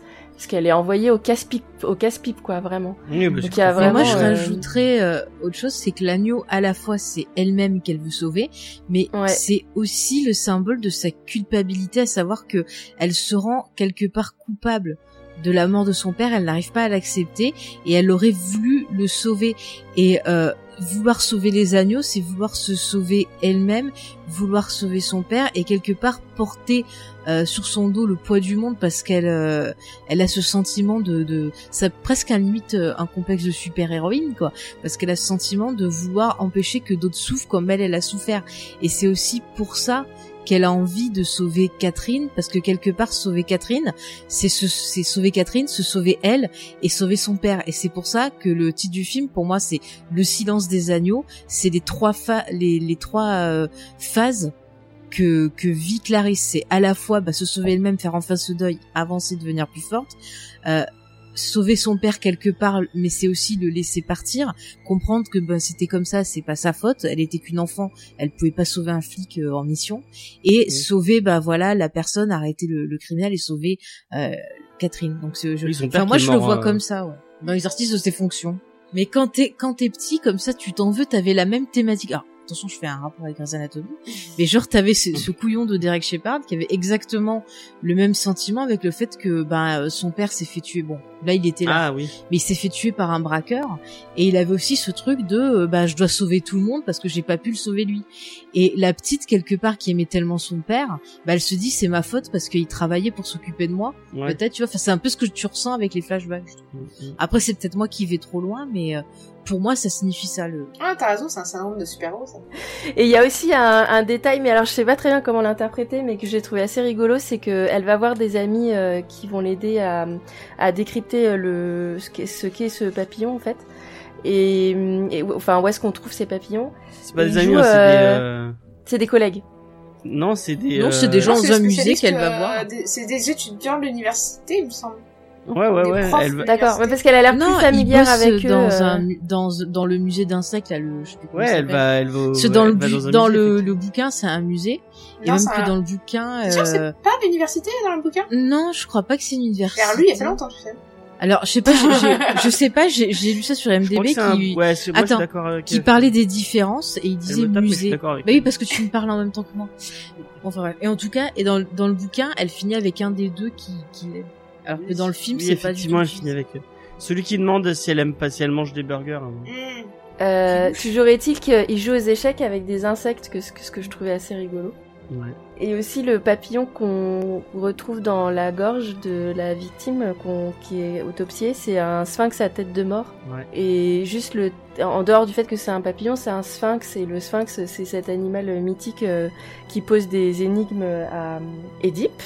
Et c'est vraiment euh, une représentation de la, de la situation dans laquelle elle se trouve parce qu'elle est euh, face à une énigme quoi. Voilà, donc il y a plein de petites euh, boîtes qui s'entremêlent euh, dans le film, c'est intéressant. Merci euh, pour ce, cette analyse animale et animalière. Pour le, pour répondre à ce que tu disais là avec le jeu de, de dames avec les insectes, moi je vois ça comme une représentation du règne animal parce que c'est un film qui est un peu, tu vois, sur les animaux, sur les- euh, la représentation du règne avec en haut de, de la chaîne alimentaire, c'est-à-dire le pire prédateur, c'est animal en fait.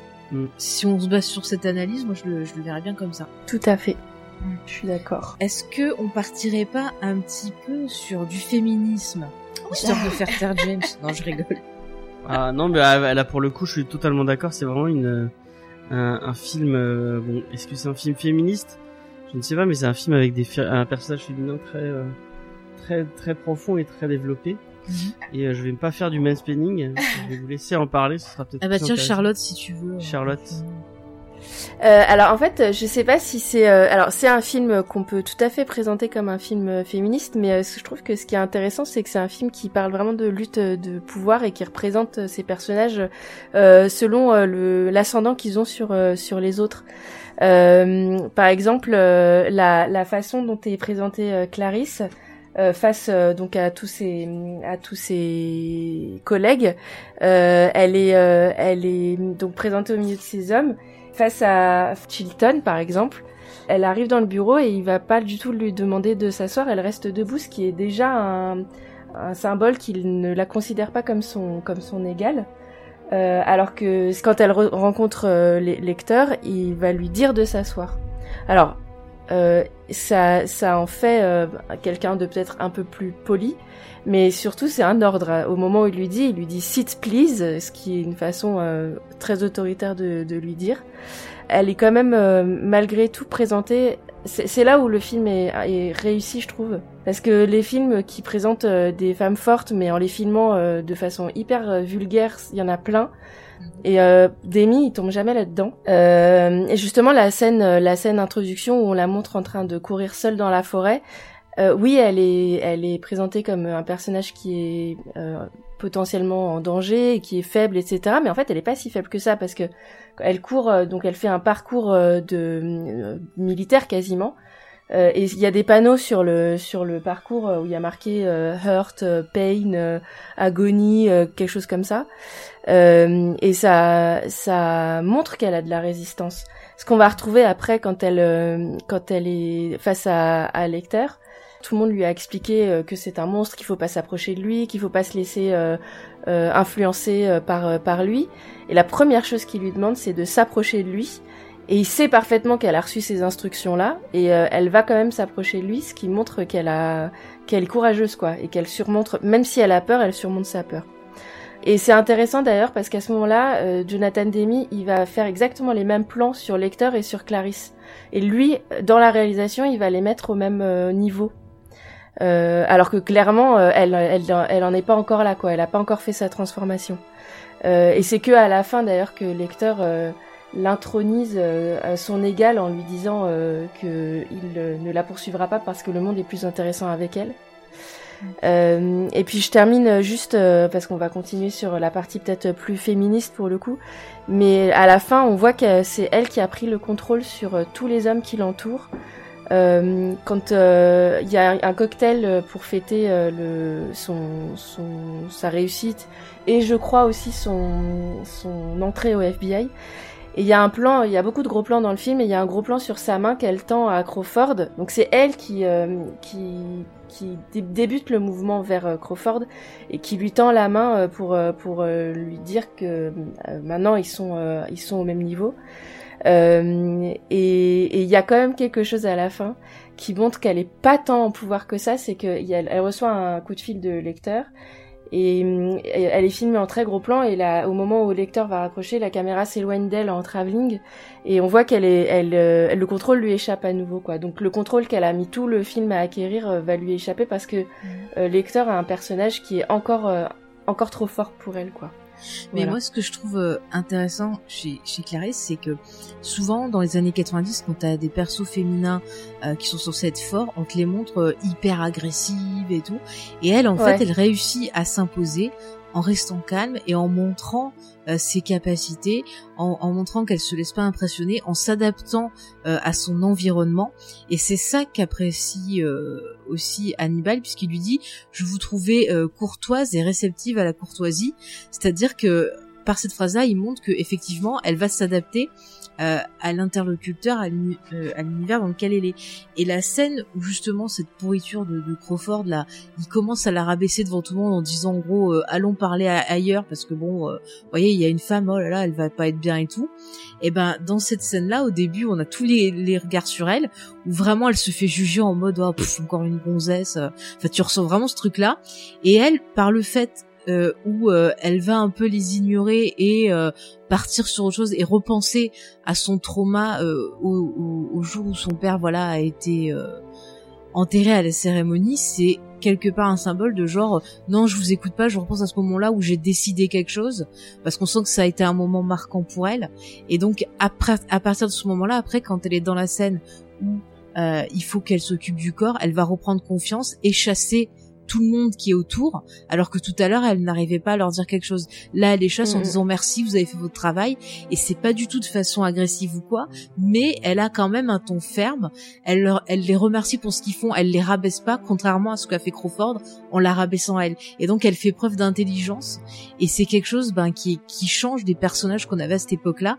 Et c'est c'est ça en fait, c'est l'intelligence de, de Clarisse qui plaît à Hannibal et qui fait que justement il lui dit le monde est meilleur quand vous êtes là parce que c'est un c'est un très beau portrait de femme, c'est un très beau euh, modèle. Euh, voilà, et c'est pas étonnant que Scully, eh ben, elle a été basée sur elle. C'est- C'est magnifique. on continue sur la vague euh, féministe, en fait, effectivement, la force de Clarisse, c'est son intelligence, ça tu l'as très bien dit, et euh, c'est d'autant plus souligné dans le... Alors dans le film, c'est montré, et dans le livre, c'est plus dit, on va dire, à travers, euh, il y a vraiment un côté euh, de, jeu, de, combat d'esprit avec Lecter, mais aussi avec d'autres personnages comme euh, Crawford qui va partir sur une idée, et en fait, il lui donne des instructions à Clarisse, et elle ne les suit pas exactement, et elle va amener ses propres idées pour arriver à, faire obtenir de Lecter ce qu'ils veulent, et c'est sa méthode qui va réussir et pas celle que Crawford avait dit. Et et, même après plus tard où t'as où t'as Shilton qui va intervenir et faire son, son propre truc. Et au final euh, ce qu'il va obtenir euh, bah, c'est à la fin euh, ce qui se passe à la fin. Mais avant ça euh, c'est une fausse piste en fait. Ils vont tous être embarqués sur une fausse piste à cause de euh, la manipulation de Shilton qui est complètement foireuse et qui lui on est en opposition avec Starling qui elle au contraire a les bonnes idées et la bonne méthode et qui va arriver à trouver le, le alors que Shilton lui c'est l'inverse. En fait il va nous créer un, un- en euh, Hannibal va s'enfuir à cause de lui quoi littéralement. Donc euh, vraiment c'est euh, la méthode foireuse et il oppose justement cette méthode euh, la méthode de Shilton qui veut lui la reconnaissance etc à Clarisse qui elle est intelligente intègre et qui ne cherche qu'à sauver la victime en fait. Et, et, cette, et ce féminisme se retrouve en parallèle avec la victime suit Catherine elle manipule elle arrive à manipuler le tueur pour obtenir déjà que le chien euh, tombe donc dans le puits et par ce, par ce biais, en fait, elle gagne du temps. C'est pas trop dit dans le film, mais dans le livre, c'est vraiment répété qu'en fait, euh, le fur et à mesure, il y a de moins en moins de temps entre le moment où euh, il y a le kidnapping de la victime et on retrouve le corps. Dans le livre, c'est répété vraiment, et du coup, ça fait une espèce de de, de temps qui va réduire en fait et que en fait la, la victime en faisant en piégeant le, le, le tueur et en ra- récupérant le chien elle gagne du temps en fait donc elle-même fait preuve d'intelligence en fait Elle- elle-même tu vois qu'au début elle a elle a elle était complètement désespérée quand elle découvre euh, euh, le puits et qu'elle est enfermée. Et en fait, très vite, en fait, elle se dit, euh, elle, elle, elle, elle- s'énerve dans son puits. Et en fait, c'est en fait à un moment, elle s'énerve, elle se lâche du truc. Au même moment que carrément, enfin, pour faire le parallèle avec Sta- euh, Sta- euh, Clarisse, au moment où elle, euh, elle s'oppose à, à Crawford, elle lui dit, euh, c'est pas bien ce que vous avez fait de, euh, de m'éloigner moi en disant pour une question sexiste, à savoir, on va pas parler de ça devant une femme, et de l'isoler et de la ra- ramener à ce statut. Et en fait, c'est à ce moment-là qu'elle fait un mouvement d'empowerment, puisqu'après, elle va faire, comme tu comme tu disais, elle va faire l'autopsie. Parce qu'en plus, voilà, un truc quand même, d'habitude, tu vois pas des femmes faire des autopsies. Et là, elle fait une autopsie, elle éloigne les hommes pour préserver la victime. Et il y a toujours ce côté intègre euh, qui veut faire les bonnes choses. Et c'est sa méthode d'être intègre, euh, intelligente et dire la vérité, en fait, qui va faire qu'elle va gagner, enfin, qu'elle va arriver à sauver la victime, en fait. Alors qu'à l'inverse, ces hommes, ils vont utiliser une méthode de manipulation et de mensonge et ça va échouer en plus. Et puis ce qui est intéressant aussi, c'est que c'est un film qui parle, euh, bah, je trouve très bien de, de, de l'époque des années 90 et de ce que déjà les femmes vivaient à cette époque-là, où euh, on avait de plus en plus de femmes, voilà, euh, qui devaient s'affirmer dans des milieux euh, d'hommes et qui devaient pour cela aussi cacher leurs émotions, parce qu'on voit plusieurs fois dans le film euh, Clarisse qui essaye de ne pas montrer ses émotions, euh, notamment, bah, je repense à, à la scène de l'autopsie où on voit que quand même c'est dur pour elle et qu'elle reste tournée à ses interlocuteurs et euh, elle, elle euh, prend le temps de souffler, de, de bien cacher ses émotions et quand elle se retourne, c'est un masque. Euh, elle montre pas que ça la touche. Elle se concentre sur euh, ben voilà ce qu'elle a à faire et après bah elle, elle montre pas le reste. Il y a que devant Hannibal où euh, même si elle se retient un peu, elle craque parce que lui il le perçoit. Par exemple quand il y a le le prisonnier qui lui envoie quelque chose dans, dans la figure de dégoûtant, euh, on voit qu'elle est pas bien. Et dans le bouquin, c'est c'est très bien. euh, on le voit à la sortie où elle craque à la sortie euh, quand elle est dans, de, dans, de, Ouais, dans ouais. sa voiture. Et dans le film, c'est très bien montré à la fin parce qu'elle attend d'être seule pour vraiment craquer, mais elle sait que Hannibal a compris qu'elle a craqué, donc ça lui fait aussi une double peine parce que c'est un truc comme ça quand tu dois pas montrer tes émotions et que bah tu craques et que t'as ce masque qui, tombe, bah non seulement t'as le, le, stress de ce qui t'est arrivé qui fait que t'as craqué, mais en plus tu vas te culpabiliser d'avoir craqué parce que tu te dis ah c'est bon maintenant on va me prendre pour euh, pour du caca quoi. Mais le fait que après ces échanges avec Hannibal où Hannibal la traite en humaine, euh, la traite voilà, il lui prose des trucs et puis en même temps il essaie quelque part de la de l'endurcir aussi. Enfin c'est c'est intéressant et ça la pousse à avoir ce côté euh, prise de pouvoir tout comme euh, bah, notre victime qui au début a l'air euh, genre toute gentille, elle voit un mec louche euh, qui veut rentrer un canapé, elle va l'aider. Moi je serais partie, je vous le dis honnêtement, surtout la nuit, euh, comme j'ai peur. c'est clair. Voilà, mais qui quand même à la fin devient hargneuse, elle récupère le chien, elle hurle et compagnie, elle engueule même euh, Elle se remet, à- elle, elle découvre parce qu'elle découvre des doigts quand même Ouais, dans ouais. le. Elle se remet vachement bien, elle crie un petit coup, après ça va mieux. Elle devient hargneuse, Ouais, mais des, c'est des, intéressant. qui- des filles de- d'autres victimes qui ont essayé de grimper qui se sont niqués des bouts de doigts euh, Ouais. en essayant de grimper. Il y a le détail est vraiment donné. Alors, tu vois l'image dans le film, elle est assez, euh, ça dure quelques secondes. Mais alors dans le livre, t'as vraiment le détail.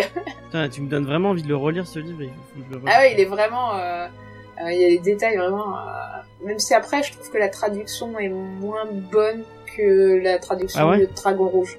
Vraiment sur le style de l'auteur. Je trouve que le Dragon Rouge rend mieux hommage. Les, les, la traduction, les phrases sont mieux construites, on va dire, tout en restant euh, incisive. Alors que dans le dans Anciens Agneaux, c'est moins bien traduit, je trouve. Mais bon. Il y aura peut-être une nouvelle traduction qui sera faite, on sait jamais. euh, Je sais pas si les éditeurs nous écoutent. Par contre, je, Alors- veux juste réagir à ce qu'il y a, quelqu'un dans, le- dans le. Oui, ben moi aussi pour Clarisse le prénom, je viens de regarder l'origine du prénom. Parce qu'apparemment, euh, ça viendrait du latin clarus, qui voudrait dire clair. Donc on retrouve ce côté un peu, tu vois, euh, agneau, euh, vierge effarouché, comme on dit. Donc euh, oui, peut-être que le fait qu'elle s'appelle Clarisse, c'est pas euh, innocent. Vas-y, James. Et moi, je voulais réagir à ce que disait Bleu Intense euh, sur le très très beau pseudo d'ailleurs, qui parlait d'interrogation sur les transgenres, mais il s'est dit à plusieurs fois, et c'est c'est plus poussé encore une fois dans le, dans le bouquin, Mm. que Buffalo Bill il n'est pas transgenre, Mm. euh, et qu'il se, il se fourvoie euh, par rapport à ça, euh, parce que elle, elle le dit effectivement à un moment, euh, les transgenres ne sont pas, euh, c'est- ils sont pas, ils sont pas actifs, ils sont passifs euh, par rapport à, Ils sont pas violents. c'est ça. ouais, ils sont pas violents. ouais. Mais dans le bouquin, il y a tout un truc où en fait, ils rencontrent euh, ben, des euh, des hôpitaux, des choses comme ça, qui sont spécialisés dans le changement de sexe. Bah, c'est Et, ça qui et voilà, et effectivement, ils trouvent le rapport euh, sur le, le, le tueur. Bah, c'est ça qui les emmène à la fausse piste. euh, D'ailleurs, il y a un, une espèce Ouais, de, ouais. genre, un Easter egg sans en être un, puisque en fait, un des, enfin, à l'époque, un des hôpitaux qui faisait ça, euh, qui faisait, euh, parce que je crois qu'il y avait que trois ou quatre hôpitaux qui faisaient le changement de sexe euh, à l'époque de, de la sortie du film et du bouquin. Euh, et il y en a un qui s'appelle John Hopkins, donc, euh, comme le, et, euh, et ils- disent que c'est Hopkins qui leur a envoyé les les parce qu'en fait pour pour pour faire la transition il fallait passer des des tests et en fait c'est plus dit dans le bouquin mais il y a en fait il y a tout un fait euh, Bill a passé ses tests C'est Ouais. ça que j'allais dire. euh, et, et dans ouais. les tests, c'est marqué que effectivement, euh, c'est pas du tout un vrai profil et que en fait, il, il, sait pas qui veut. oui mais du coup dans les fait. tests ça montre que c'est quelqu'un de psychotique et qui, a Ouais, des, ouais. qui a des problèmes Mm. et c'est ça qui les qui les pousse vers la fausse piste où ils ont des listes de ils ont fait le ils ont fait la corrélation entre ça et euh, et le fait qu'il euh, qu'il importait des euh, des papillons. Et en et en et en et en creusant les deux les deux listes ils sont tombés sur euh, sur le nom de qu'avait donné euh, le lecteur. Et euh, et donc voilà. Mais c'est une fausse piste. Mais par contre, euh, piste, ouais, dans le bouquin, c'est vrai que le, juste pour finir sur euh, les tests psychologiques et, et le fait qu'ils se trompent, t'as pas que euh, dans le livre, ils, ils insistent sur les- le fait que en fait, euh, justement, qu'il ait passé ses tests et que personne n'ait détecté justement que le mec en fait, euh, il est pas du tout transgenre, mais il est, par contre c'est un psychotique dangereux. Euh, c'est en fait aussi l'incompétence en fait du système psychiatrique aussi quelque part qui est un peu dénoncé aussi en sous-texte, je trouve. C'est mon avis personnel, mais Sur le personnage de Buffalo Bill, euh, c'est plus vers la créature de Frankenstein, je pense qu'il faut regarder que vers euh, les transgenres, parce qu'il y a cette histoire de... Il récupère des morceaux de cer- très précis de peau euh, de certaines personnes, enfin de ses victimes, et c'est plus, effectivement, euh, ça fait plus penser à la créature de Frankenstein. Ouais. Il y a ce côté vraiment, il veut se réinventer, mais il sait pas exactement ce qu'il veut. en fait, veut euh, quand tu étudies un peu euh, ce qu'a fait Ed Gein et ce que fait le tueur, en fait, il se construit, il dit, il se construit un, un costume de femme. Mais en fait, ce qui est le plus juste, c'est il se construit le costume de sa mère, en fait. C'est le même personnage au final que Psychose, hein, qui a inspiré les deux tueurs et, euh, et les, les, enfin les deux en fait ont un rapport avec leur mère très complexe et le rapport psychotique. Il veut se construire le costume de sa mère, il veut devenir sa mère en fait. Ben, en fait, dans la BD sur Edgan, d'ailleurs, c'est abordé, c'est-à-dire que il, voyait tellement sa, mère comme un peu sa boussole euh, morale, euh, comme quelque chose presque limite de divin, que lorsqu'elle est morte, bah, il n'arrivait pas à supporter ça et donc il voulait recréer sa mère. Et là, on retrouve le côté euh, Frankenstein, créature de Frankenstein que tu citais, euh, Charlotte, parce que quelque part, c'est prendre un cadavre pour ressusciter sa mère. Et c'est au final pas lui qui veut transformer, mais peut-être l'état de, mort de, sa mère à la vie. Et là, encore une fois, c'est des choses qu'on peut euh, revenir, tu vois, à la thématique de l'alchimie, où c'est des choses aussi qui étaient recherchées dans ce type de d'art. On peut appeler ça un art Enfin, ce type de, En tout de cas, truc, quoi. C'était euh, pas que l'art, que l'or. Par contre, euh, le rapport avec euh, la maman, euh, la maman d'Engen comme la mère de, de ces deux, tueurs de, emblématiques du cinéma de, horrifique, euh, c'est que leur mère les, leur faisait pas du bien, hein, en plus. Hein, il a un rapport. Euh, Oui, oui, il a- oui. Mais elle, elle était pas, c'était pas quelqu'un de sympa. Sinon, il serait peut-être Oui, pas la, la devenu un maman tueur en d'Edgen série. était, était spécifique. Effectivement. Sans faire de généralité, hein, ça veut pas dire qu'une maman euh, maltraitante fera forcément des tueurs en série. On est bien d'accord. Euh, Est-ce que vous avez autre chose à dire sur l'aspect un peu féministe des personnages forts euh, du film, où on passe à, allez, à cette belle romance d'amitié euh, qui se passe entre Starling Ah bah et si tu lis la suite des bouquins, c'est pas une romance d'amitié, je veux pas spoiler, mais... Ah bah pour moi ça s'appelle du lavage de, de cerveau, euh, du, du conditionnement, du viol et compagnie. Ah bah il y a quelque chose un peu de la là. relation. On en reparlera euh, dans Hannibal. Je vais aller loin, mais il y a, il y a quelque chose de la relation de pédéraste dans le sens de romantique, où en fait le, c'était la relation entre le maître et le disciple, où souvent il y avait un aspect sexualisé dans la chose, et le maître convoitait le disciple et sa jeunesse, euh, et il y a clairement de ça dans le rapport entre Lecter et, et Starling, quoi. Ah oui, oui, oui. Mais il y avait une, une relation amour-haine en même temps entre les deux, c'est-à-dire genre punissez-moi maître, je l'ai mérité, mais je vous aime aussi. Et euh, c'est un peu ça aussi entre Clarisse et, et Hannibal, puisque Hannibal n'hésite pas à la rabaisser, puis après il lui montre des, des, des, des marques de, de considération, et elle, elle aime ça. Écoutez, c'est 50 nuances Est-ce que c'est pas une euh, relation toxique par excellence? Ah mais bien sûr, hein, bien sûr. Juste pour répondre à, à XP qui, euh, qui demandait le lien avec Buffalo Bill euh, par rapport au, au nom euh, du tueur, euh, c'est pas par rapport au pot de bison, c'est plus par rapport au fait que Buffalo Bill, il y a, il y a tout un lien avec le, les scalps euh, et en fait euh, c'est un truc qui était qui qu'on fait les Indiens, ils ont qui scalpaient leurs ennemis. Et du coup je crois que la- l'armée américaine pendant la guerre de pendant les guerres indiennes faisait la même chose avec les avec les Indiens et plus tu ramenais de scalps, plus t'avais de primes entre guillemets. Et je pense que c'est plus un lien sur le fait qu'ils scalpaient. Euh... Est-ce que c'est vraiment ça? Parce que en fait, quand dans le livre, en tout cas, c'est bien souligné. Je pense que dans le livre, c'est bien, dans le film, c'est dit aussi. Mais euh, Lecter a dit justement la prochaine victime, il va la scalper. Donc au moment où il a le nom de surnom de Buffalo Bill, il a pas encore commencé à scalper ses victimes. Donc, Oui, non, mais c'est au, fait qu'il est, qu'il est, euh, qu'il dépaisse qu'il comme euh, des bouts de- qu'il les dépaisse Et en fait, quand tu scalpes, tu, tu, tu, euh, tu dépèces quelqu'un. Oui, ça. Parce que tu sais, c'est, tu, enfin, tu dépèces mais le crâne, quoi. Mais là c'était même pas par rapport au crâne, c'était parce qu'il a enlevé des bouts de peau en fait. je crois. Oui, bah oui, c'est, ce que j'étais en train de dire. Ah alors attendez, non ça c'est pour euh, le, la perso historique. Son surnom provient du fait qu'il, euh, ah oui, non, mais c'est par rapport à Buffalo Bill. Oui ok. oui non mais euh, nous on parlait Buffalo Bill le, le tueur. Rien à voir avec. euh, Sur le, juste pour terminer sur le, le côté féministe et le, la façon dont elle est regardée par, euh, par les hommes. Donc euh, il y a plusieurs scènes où on la voit être euh, regardée.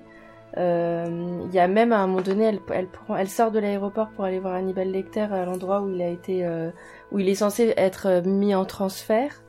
Euh, où il y a un type qui passe et qui la regarde de manière hyper lourde. Il y a Chilton qui lui fait du rentre dedans euh, euh, dès leur première rencontre. Euh, et le, le paroxysme de ce, cette façon qu'elle a d'être regardée, c'est la toute fin en fait quand euh, Buffalo Bill euh, porte des lunettes de vision nocturne et où lui peut la voir et elle, elle peut même pas le voir. Et je trouve que peut-être de tout, euh, tout ce, tout ce truc où les, elle est regardée tout le temps. euh, euh, de fa- pas vraiment, on parle beaucoup de sexe en fait dans le film. Ouais. Et, et vraiment, cette, ce moment-là, je crois que c'est le moment le pire, quoi. Parce que non seulement il y a ce côté, elle est en danger de mort, quoi. Mm. Et mais en plus, là, elle peut même pas répondre au regard, quoi. Elle sait même pas qu'elle est regardée. Et, euh, et ça, je trouve que c'est hyper terrifiant. Ça prend vachement longtemps parce qu'il joue avec elle, etc. Et ce qui se passe à la fin, elle se libère de ce regard en tirant sur cet œil qui le regarde, quoi. Mm. Donc c'est. Euh... Et puis t'as as ce côté, t'as l'impression qu'ils veulent tous la manger, et donc à la fin c'est vraiment le, le chasseur soi-disant ultime et compagnie. Mais en fait, bah, l'ultime, on le sait, hein, c'est, c'est Hannibal qui utilise une autre façon de traquer.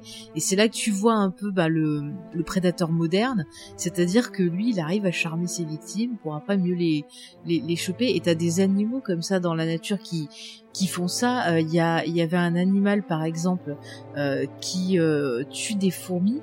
Et en fait, il sécrète... Euh, je sais plus ce qu'on avait entendu ça dans Exo 7, je sais plus le nom de l'animal. Et c'est un animal qui sécrète un truc qui fait que quand les fourmis, elles y goûtent, elles deviennent accros. Ah oui. Elles peuvent pas s'arrêter de, de- Oui, les ouais voilà. Et donc euh, pendant qu'elles euh, sont en train de le, le sucer je peux pas le dire autrement euh, et ben il les mange et en fait Hannibal c'est un peu ce côté là c'est genre euh, regardez je vous charme je suis trop méga poli nana je vous kiffe trop. Mais euh, en même temps si j'ai envie de vous manger bah je le ferai quoi parce que c'est comme ça.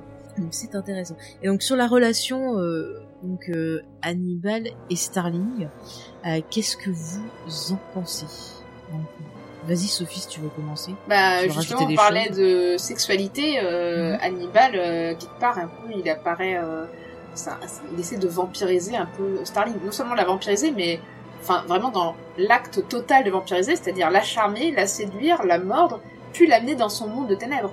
Parce que Ouais. à la fin, en, en disant je ne te traque pas, c'est-à-dire qu'il la considère elle-même comme une prédatrice, comme son égale. C'est-à-dire qu'elle elle passe de, de, de, de proie à chasseuse Ouais.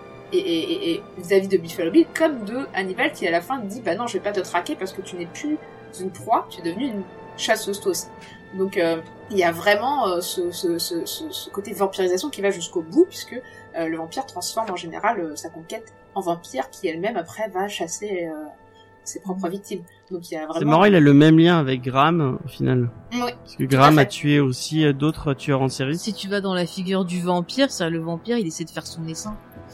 Et euh, effectivement, il repère des individus qui ont un certain potentiel. Et euh, bah voilà, il, les, il utilise. Et même la façon, euh, enfin, ce qui va se passer dans Hannibal, je tease, mais c'est hyper dérangeant. Mais tu peux y revoir le côté justement vampire, euh, vampire avec bah, la personne mordue qui se transforme avec une transformation qui est assez compliquée pour finalement à la fin devenir donc elle aussi vampire et embraser embraser embrasser euh, euh, tout ça donc je vais pas trop dire ce qui se passe on en parlera le Ouais. dans l'épisode d'après mais oui euh, cette comparaison au vampire euh, je la trouve très très pertinente Et effectivement, Graham a le même rapport avec elle. Et on, on- je parlais tout à l'heure de euh, la relation euh, de maître et disciple. T'as la même aussi entre Graham et, et Starling, qui veut la former, et à la fin qui considère qu'elle est euh, qu'elle est son égale aussi. c'est Crawford Crawford, ouais. Crawford. Crawford et Graham. Ouais. Et, et du coup, bah, Crawford va aussi considérer à la fin qu'il a. Et il y a même ce rapport un peu de, de séduction, puisque qui est vachement plus présent dans le bouquin, parce que dans le bouquin, euh, il est bien dit qu'elle attend son coup de fil comme euh, une une une adolescente attendrait le coup de fil de son petit ami, quoi. Il y a vraiment un côté, euh, il y a il y a vraiment un rapport, euh, enfin un aspect sexuel qui est assez présent euh, en sous-texte tout le temps en fait. Et euh, et en fait, elle va, enfin Starling, il faut qu'elle faut qu'elle arrive à se à sortir de ce rapport de domination et, euh, et, et qu'elle arrive à être euh, leur égale quoi pour s'en tirer pour pas te bouffer quoi au final. Mhm. c'est ça c'est trouver le moyen de survivre dans cette jungle qui est euh, bah, cette société un peu compliquée mais en plus du rapport maître disciple il y a le rapport psy patient qui Mm. va jouer puisque euh, Hannibal est vraiment un psy et Bader il va psychanalyser aussi Buffalo Bill hein, quand il va euh, il fait son prof il fait son profil en fait euh, il fait le profiler de pour euh, Clarisse et euh, Mais il le dit qu'il l'a reçu Ouais, Ouais. qu'il était venu justement avec le puisqu'il était. bah, euh, c'était l'amant de- du gars qui l'a bouffé non mais ça c'est Voilà. ça. Non mais c'est vrai. non hein, non non, c'est Ah, vrai. dans non, le bouquin euh, c'est ça Oui, non, c'est vrai, ouais. Dans le bouquin, en fait, il l'avait juste croisé avec ce, son amant, donc le, le, le gars, vous savez, qui mange au début de Dragon Rouge. Oui. Et, euh, et en fait, il dit juste qu'à ce moment-là, il avait rien dit, mais il avait senti que le gars, il était euh, totalement. Mais il avait euh, déjà fait son taré, profil en fait. Ouais, ouais, bah, parce que c'est quelqu'un de très pertinent, mais il avait rien dit parce que bon, bah, il soutient. Bah, il s'en les fous. Il soutient les fous, mais là, il se dit, ça peut me servir, donc je vais utiliser la carte. En fait, il s'est dit ça. Je suis sûr qu'il s'est dit, je vais le garder sous la main. sûr parce que pour Ça moi me c'est une bien. fausse piste hein parce que justement c'est ce qui lui fait partir sur euh, l'adresse qui est en fait pas la bonne. Mais non parce qu'on retrouve aussi le. Et parce On qu'on retrouve la tête du lamont de Raspail donc pour moi c'est tout ça Oui mais c'est pas lui qui l'a tué. hein. le C'est pas bouquin- Lecter qui l'a buté euh, Ouais. Raspail. Hein. D'accord. Puisqu'on lui, il a retrouve juste le, dans le dans la gorge de Raspail, on retrouve le le papillon aussi. Ouais, mais c'est pas la- l'adresse à laquelle qu'ils obtiennent euh, de ce mec-là. C'est alors- pas, euh, c'est pas Buffalo. Hein. Ou alors, Moi, une fausse mais, euh, Hannibal, il a formé euh, Buffalo quelque part en le poussant justement à accomplir euh, Ouais, je ce genre de truc Surtout qu'en plus, faire. euh, hein. Buffalo, il tue que des femmes, hein, il tue pas des mecs. Hein, c'est pour ça que. Moi, pour moi, Bah, c'est une si, fausse piste. si, elle le dit, elle le dit, on a Il semble que retrouvé, c'est euh, plus dit dans le bouquin. ils retrouvent le, ils ont retrouvé le papillon, le même papillon dans la gorge de machin. Ça c'est dans le film, mais je sais plus si dans le Si, bouquin. dans le bouquin, ils le disent aussi. Ils Mais disent. en fait, euh, comme après, t'as la fausse piste qui suivent, euh, c'est jamais dit clairement qu'au final, c'est bien ça, en fait. Mais en tout cas, il me semble que dans le bouquin, c'est dit qu'il l'a rencontré ce gars-là et qu'il avait senti eu en son session, qu'il l'a eu son pot- session. voilà et qu'il avait senti son potentiel. Alors peut-être c'était un de ses patients. Ou peut-être que euh, Hann- Hannibal, euh, elle a vraiment eu un patient, mais a mis le papillon dans la tête de Raspail pour faire croire que c'est lui. Alors. que c'était lui. Parce que franchement, euh, je trouve que ce gars, euh, il a toujours un coup d'avance et je, je trouve Ouais. que ça serait pas con qu'il s'est dit, lui, il peut me servir, je vais le garder sous la main cette Oui, mais carte. comment il aurait eu la... Bah peut-être que c'est lui qui l'a poussé à, à tuer. Après, Parce que par exemple dans Hannibal, euh, on en reparlera plus tard, mais dans Hannibal, il y a euh, le personnage qui est joué par euh, Gary Oldman. Là. Ouais. À un moment, ils sont dans une sale situation et il y a la personne qui s'occupe de lui. Et t'as Hannibal qui lui dit euh, ah mais allez-y, euh, tuez-le, vous inquiétez pas, au pire je dirais que c'est moi, il y a pas de problème et tout. Et il pousse les, les gens à tuer. Donc ça serait pas étonnant que quelque part il ait poussé ce gars-là et c'est peut-être Hannibal qui lui a donné tu vois le petit coup qui fait qu'il s'est lancé après.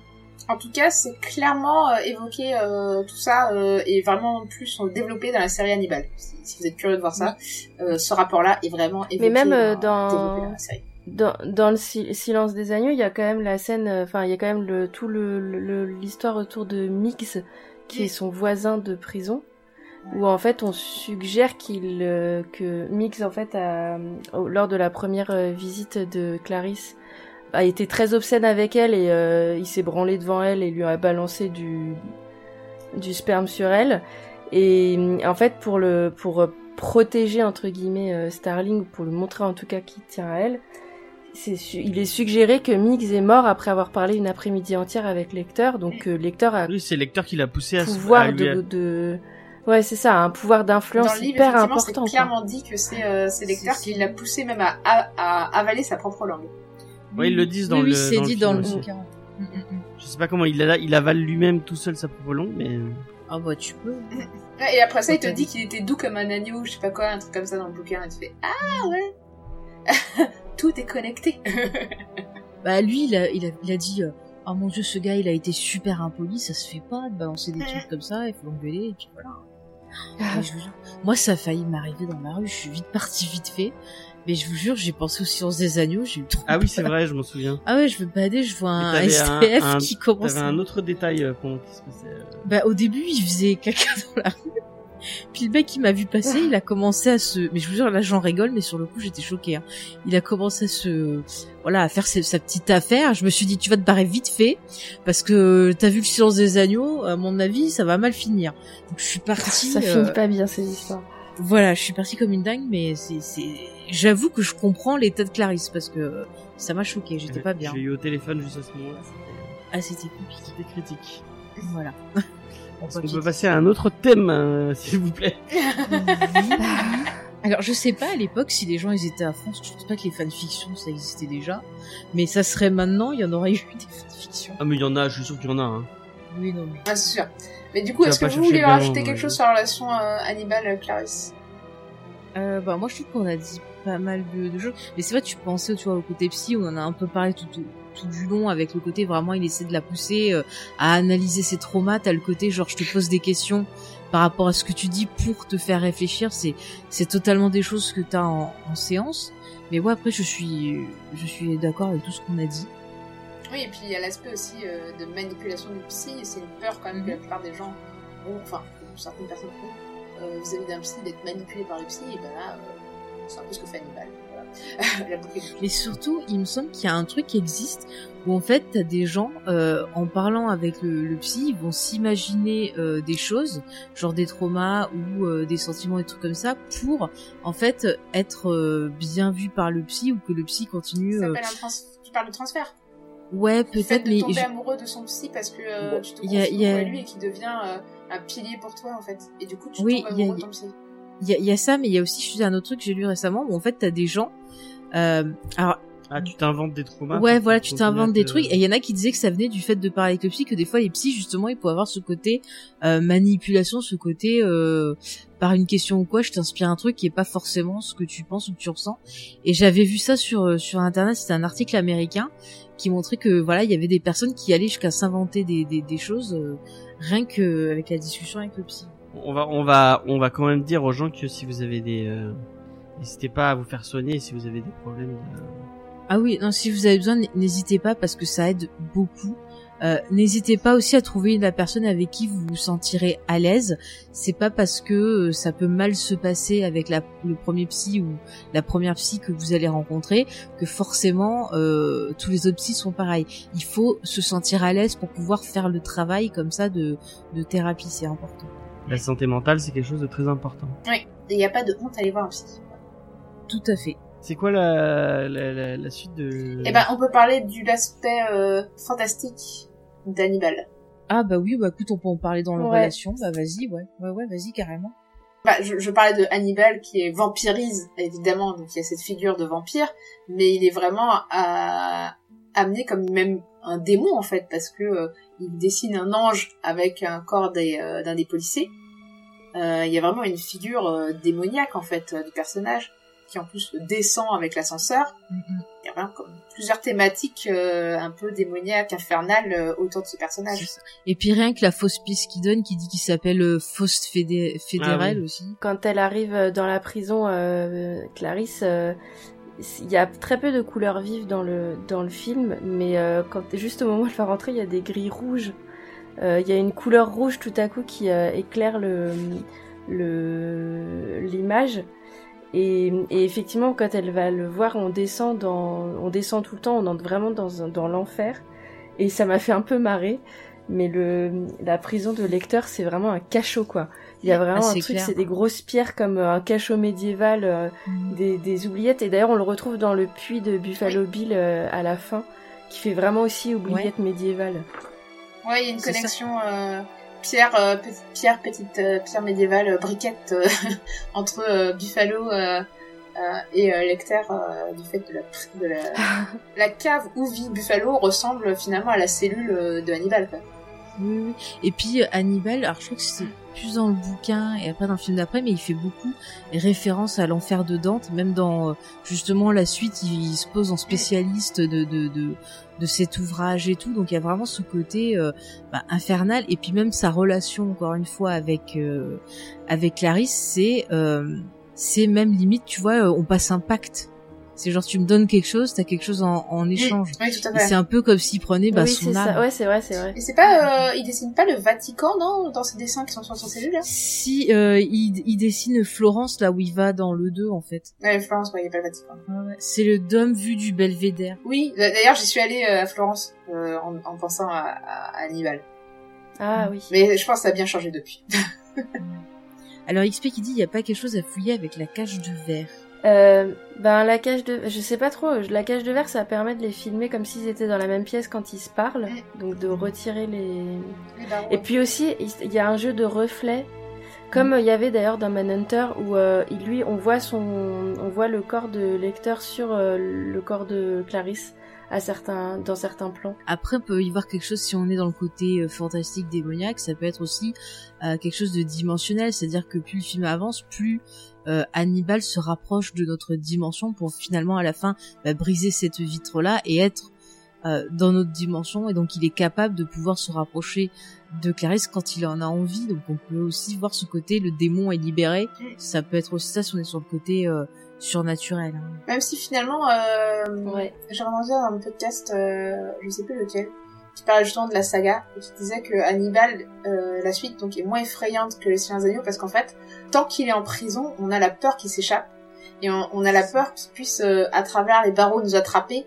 Euh, T'as l'impression un peu de fausse Ouais. sécurité. Tu as mis en cache quelque chose, mais est-ce qu'il risque de s'échapper euh, C'est un peu comme le chat de Schrödinger, quoi. Tu sais pas si, si, si, est encore actif et dangereux, s'il est encore capable de faire des choses même en étant dans cette prison, que euh, que si en fait tu c'est bon, tu, tu maîtrises la situation. Et, euh, et c'est, d'ailleurs ce truc-là qui va faire que Shelton pense maîtriser la situation alors que non. Et euh, alors qu'une fois qu'il est libéré, t'as moins, enfin, le monstre est déjà là et du coup, bah, forcément cette euh, la peur va être moins présente que quand tu sais pas ce qui va se passer. C'est ça, la peur de l'inconnu, c'est ce qui est toujours plus effrayant, bah que à partir du moment où tu as des connaissances, que tu vois comment ils fonctionnent, bah tu peux trouver les bons outils pour répondre. Et c'est un peu bah, ce qui se passe avec Clarisse. Euh, on voit très bien dans le début d'Hannibal qu'elle a pas peur parce qu'elle elle sait très bien, euh, voilà, il lui a dit toi ma cocotte, t'as été bien polie, euh, bien sage, donc tu risques rien. Mais elle sait qu'elle est capable euh, de pouvoir euh, de pouvoir l'affronter au besoin et c'est ce qu'on verra euh, par la suite. Mais Shilton lui bon bah voilà quoi. Il, lui, le, lui, c'est même pas qu'il a peur ou l'ignorance, c'est qu'il le sous-estime en fait. Il se croit plus intelligent que lui, alors qu'en fait, bah non, il se fait totalement bouffer. Hein. Et ouais, encore une fois, toute cette figure de diable, de croque-mitaine, de démon qui se cache, c'est pas mal. Je voulais revenir sur la présentation euh, de d'Hannibal et sur son côté euh, surnaturel. Il y a, il y a vraiment euh, dans la mise en scène et dans le dialogue, on, on monte vraiment le, sa présentation de, de, de façon hyper inquiétante euh, avant même de le voir parce qu'il arrive quand même pas tout de suite. D'abord, euh, il y a une conversation entre, euh, entre Crawford et Starling où Crawford le présente d'abord comme le, psychiatre Hannibal et elle, elle va reprendre dans son dialogue en disant Hannibal le cannibale, ce qui le place déjà comme un personnage légendaire avec déjà un surnom presque comme des personnages historiques un peu, ouais c'est ça, un peu mythique. Euh, et puis ensuite euh, Crawford qui lui dit euh, qu'il pense pas que le lecteur va lui parler. Et ensuite il y a toute une série de d'instructions où euh, il lui dit écoutez-moi très attentivement, il faut vous protéger physiquement, il faut rien dire de personnel, ne le laissez pas entrer, franchir la porte de votre inconscient. Ça lui donne vraiment une aura monstrueuse. Et là elle demande quel genre d'homme est-il? Il y a un cut. Et c'est Chilton qui répond dans la scène suivante où tout de suite il dit c'est un monstre, c'est un psychopathe. Et là, il en parle comme d'un animal, il dit c'est rare d'en capturer un vivant, c'est un spécimen inestimable. Ce qui fait que euh, dans le dialogue de, de, Chilton, on bascule déjà dans quelque chose de beaucoup moins défini en ce qui concerne le bien et le mal et sa répartition. En en parlant comme ça, Chilton, il se place lui-même comme, euh, comme une personne cruelle. Et, euh, en fait, Chilton, il est vraiment composé en miroir inversé de, de lecteur, c'est-à-dire qu'en fait, c'est un lui-même est un personnage très pervers. Et euh, on peut se demander si c'est pas son équivalent euh, institutionnalisé euh, par rapport à, à Lecter parce qu'il le torture. Il y a, y a, une scène où, où Lecter parle du fait que Chilton le laisse pendant plusieurs heures dans le noir et avec de la musique à fond. Il y a aussi tout le trajet de Clarisse dans la prison où donc on l'a dit tout à l'heure, elle descend dans l'enfer dans, dans cette prison très médiévale et on voit une succession de geôles où on va avoir un premier prisonnier qui lui dit bonjour euh, ou salut euh, et qui la regarde. Ensuite, on a un prisonnier qui est très prostré, qui dit rien, qui fait un peu peur. Et après, il y a ce type qui est surexcité et qui est en train de, de lui crier des, des propos obscènes. Et donc, on pourrait s'attendre à ce que le lecteur, ça soit vraiment euh, le pire de tout ça. Et en fait, pas du tout. On a un personnage qui est debout, en train de la regarder et qui lui parle de façon très très civile. Donc il y a comme un, un désamorçage de l'attente du spectateur à ce moment-là. Euh, mais cela dit, euh, tout son comportement insiste sur son côté euh, vraiment hors du monde, quoi. C'est vraiment toujours un personnage qu'on sait qu'on pourra de toute façon pas, pas atteindre. Et, et, ça, ça se fait par, par le jeu de Hopkins joue beaucoup là-dessus. Il y a son le truc où il renifle Clarisse et il décrit avec son parfum qui elle est, d'où elle vient. Euh, et même si elle, elle se laisse pas faire, euh, c'est quand même vachement euh, effrayant, quoi. Et puis par la mise en scène, il y a un moment donné où il fait un profilage de, de Buffalo Bill et de Buffalo Bill et il a une phrase, il dit, il doit être en train de chercher sa prochaine victime. Et là, dans la scène suivante, on la voit, euh, Catherine, euh, euh, conduire sa voiture. Et donc, par le montage, il place, Demi place lecteur en chef d'orchestre de, de l'action du film, quoi. parce que ce qu'il dit, en fait, est, arrive à ce moment-là. Euh, donc il y a vraiment un truc hyper intéressant euh, sur euh, la comment on construit un personnage mythique en fait à travers le personnage de d'Hannibal Lecter et c'est pas très étonnant malgré ces quelques minutes à l'écran qu'il soit devenu un personnage aussi marquant pour les spectateurs et dans le monde des grands personnages de films d'horreur quoi. Voilà, pardon, j'ai fait une grosse, euh, un gros tunnel. Mais euh, il y a une vidéo de la chaîne The Plot Point, euh, si je pense à bien, qui est sur comment écrire un personnage complexe et elle utilise l'exemple d'Hannibal Lecter. Et c'est une vidéo qui est très intéressante. Je, je vous la conseille parce que ça Ouais. complète très très bien ce que ce que tu nous as dit. Et moi, je rajouterais que vraiment, si on pense aux vampires, je trouve que effectivement, par rapport à ce que tu dis, aux attentes et tout ça, ça, ça me fait énormément penser. Euh, et ben à l'arrivée d'un Dracula où on va le voir euh, euh, séduisant, euh, mystérieux, euh, courtois, tu vois, c'est ce côté un peu le mal euh, qui nous séduit, alors qu'en fait il est censé être horrible et qui déjoue toujours Ouais, nos ouais. apparences. quoi. C'est comme s'il avait un masque et que si on l'enlève, un peu comme la peau, voilà, qui va se mettre et euh, on voit son vrai visage à ce moment-là. Et c'est c'est non, c'est hyper in- intéressant. Je, trouve que le vraiment le le rapport vampiresque que tu soulevais, Sophie, c'est je trouve que c'est vraiment euh, très très bien. Oui, et puis pour, le coup, euh, tu parlais d'écriture de, de, personnages, mais surtout d'écriture de méchants en fait, et de méchants de films d'horreur, ou pas que films d'horreur d'ailleurs, mais un, un bon méchant. Je reprends l'exemple de Jaws, de euh, Les Dents de la Mer de Spielberg, euh, où en fait on voit très peu de fois à l'écran euh, le requin, et on va te le présenter par petits morceaux. Euh, là pour le coup, on voit pas des petits morceaux de lecteur, mais on voit, euh, on l'entend parler, on entend de ses crimes, on a une présentation morcelée qui permet justement de, de, de distiller un peu l'inquiétude et, et la menace en fait euh, qu'il représente. Et ça c'est vraiment un truc de film d'horreur de comment euh, euh, faire naître la peur en montrant pas tout de suite la menace et en montrant l'impact de la menace non pas quand elle est à l'écran mais en fait par leur champ en fait. Et, et c'est vraiment ce qui est utilisé dans le film quoi. Je sais pas si vous en avez parlé, bon, j'ai, parce que j'ai dû euh, m'absenter deux secondes. On en avait parlé déjà dans le, dans le podcast sur euh, Manhunter. C'est euh, la façon dont euh, Shilton euh, montre à Clarisse l'incident avec l'infirmière dans Le Silence des agneaux. Mhm. Euh, c'est dans la, la, la- au moment où elle, elle va arriver voir euh, pour une espèce de présentation de lecteur qui est effectivement tout à l'heure tu, tu en parlais euh, Charlotte. Et c'était moi je la trouve euh, cette, cette. Autant la, la, la présentation de Clarisse elle est, elle est elle est super bien.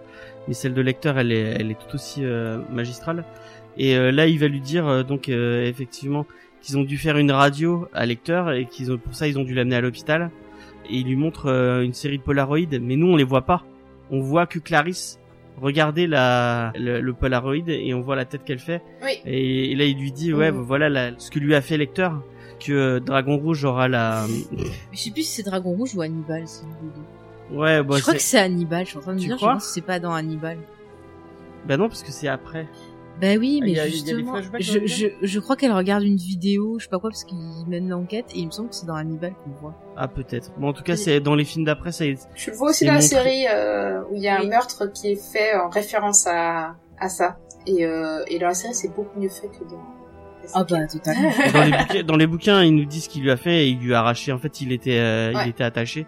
Et avec les, et c'est pour ça d'ailleurs qu'après ils lui mettent un, il a toujours un masque sur le visage ou un truc pour Bah l'empêcher. d'ailleurs, ce qui, dans le bouquin, ce qui dit qu'il est fait à l'infirmière, c'est ce qu'il va faire plus tard au flic, en fait. C'est dans le film. Enfin, ah oui, il lui arrache le visage Oui. avec les. euh, Mais là, il le fait qu'avec les dents, donc euh, c'est un- ce sera, un- à mon avis, c'est un, c'est fait. Et Bleu Intense parlait aussi de Hannibal, euh, l'e- l'ennemi de Rome, euh, Mhm. qui a sans doute effectivement inspiré le nom d'Hannibal Lecter, hein, pour le coup, je, je sais Oui, pas dans bah quelle oui. mesure. Sûrement, Mais sûrement. en tout cas, euh, par contre, il n'était pas forcément un barbare, hein, ni euh, parce qu'en fait, finalement, c'était quelqu'un de très intelligent qui est le seul qui a challengé Ouais. euh, Jules César hein, quand même. hein. C'était un grand, Et grand stratège. Ce que, ce que je voulais dire, moi, c'est la scène qui me fait le plus flipper, bizarrement. C'est quand Hannibal, il caresse avec son doigt euh, Clarisse quand euh, Oui, le doigt. elle euh, lui rend. euh, Ah, quand Et en fait, tu le- dis, tu dis, mais merde, il est en train de lui faire une marque de tendresse ou une marque de reconnaissance, et tu te dis, oh la pauvre, s'il s'en va, euh, qu'est-ce qui va lui arriver, tu vois, ce côté. euh, et quand on en revient à ce qu'on a dit avant, bah c'est à ce moment-là où tu te dis, ok, il l'a choisi pour, euh, voilà, pour la transformer, peut-être, tu vois, quand on y repense, et c'est à ce moment-là que le rite commence quelque part. Et je trouve ça plus flippant que toute la violence qu'on voit, parce que là, tu te dis, merde, la pauvre, ça va mal finir. Ouais, et l'animalité chez lui est exprimée vachement aussi par euh, le fait qu'il renifle les gens. Je sais pas vous, mais moi c'est le, le, le truc qui fait vraiment animalité quoi, le fait qu'il renifle. Euh, tu fais ouh, ça c'est pas un truc euh, que font les gens normaux. Hein. Ça, euh, moi, je vois quelqu'un qui me renifle, je m'en vais. Donc il renifle à travers le psy, à, à travers le, psy, le plexiglas. euh, C'est assez- Bah, c'est vrai que c'est souligné aussi dans la série, ça, le fait qu'il a un, un sens olfactif très prononcé. Dans la série, il arrive même à sentir quand les gens sont malades. Ouais. C'est ce Ah. qui lui permet de pas bouffer des gens malades. Mais alors, il y avait des études qui ont été faites aux États-Unis. Bon, c'était sur les animaux, mais ils avaient dressé des animaux en fait pour qu'ils repèrent les gens qui avaient des tumeurs rien qu'en les reniflant en fait. Et apparemment, ça marchait bien. Il y a des légendes urbaines, enfin il y a des trucs avec ma- notamment des chats qui venaient, euh, qui viennent se, se poser sur les Oui. lits des malades. Ouais, euh, qui vont. Ah oui, c'est assez répandu, ouais. Qu'on voit d'ailleurs dans euh, la planète. Enfin, dans Sleep. Dr. Sleep, c'est ça. Mm, mm, mm. Shilton, on a dit. Ah ouais, Shilton c'est un connard. Bah c'est lui le méchant, on l'a déjà dit, mais c'est lui le vrai méchant euh, du, de l'histoire. Oui. Oui, oui, oui. hein. Spoiler, il va pas bien finir. Oui. En même temps, il a pas été Mais poli. dis pas Il y en a peut-être qui vont regarder les autres films pour euh, et nous écouter. Bah on le voit à la fin, hein. on le voit à la fin de du silence des Ah oui, il dit j'ai rendez-vous avec un docteur. vrai qu'on le il dit voit au pas. Mais si, C'est on voit. suggéré. Non Non, non, il, y a- il suit Shilton qui, qui, Oui. qui débarque là, qui dit mais oui, donnez-moi euh, un service de sécu et de tout. sécurité et lui Et il y a- derrière. Et il y a Hannibal qui est derrière au téléphone avec Starling. Il lui dit ah je vous laisse, j'ai En rendez-vous plus, il avec a un sa tenue docteur. blanche un peu du colonisateur qui va faire un safari, quoi, tu vois. Donc, euh, Ouais, c'est vrai. C'est ça. le mec qui va parchasser, quoi.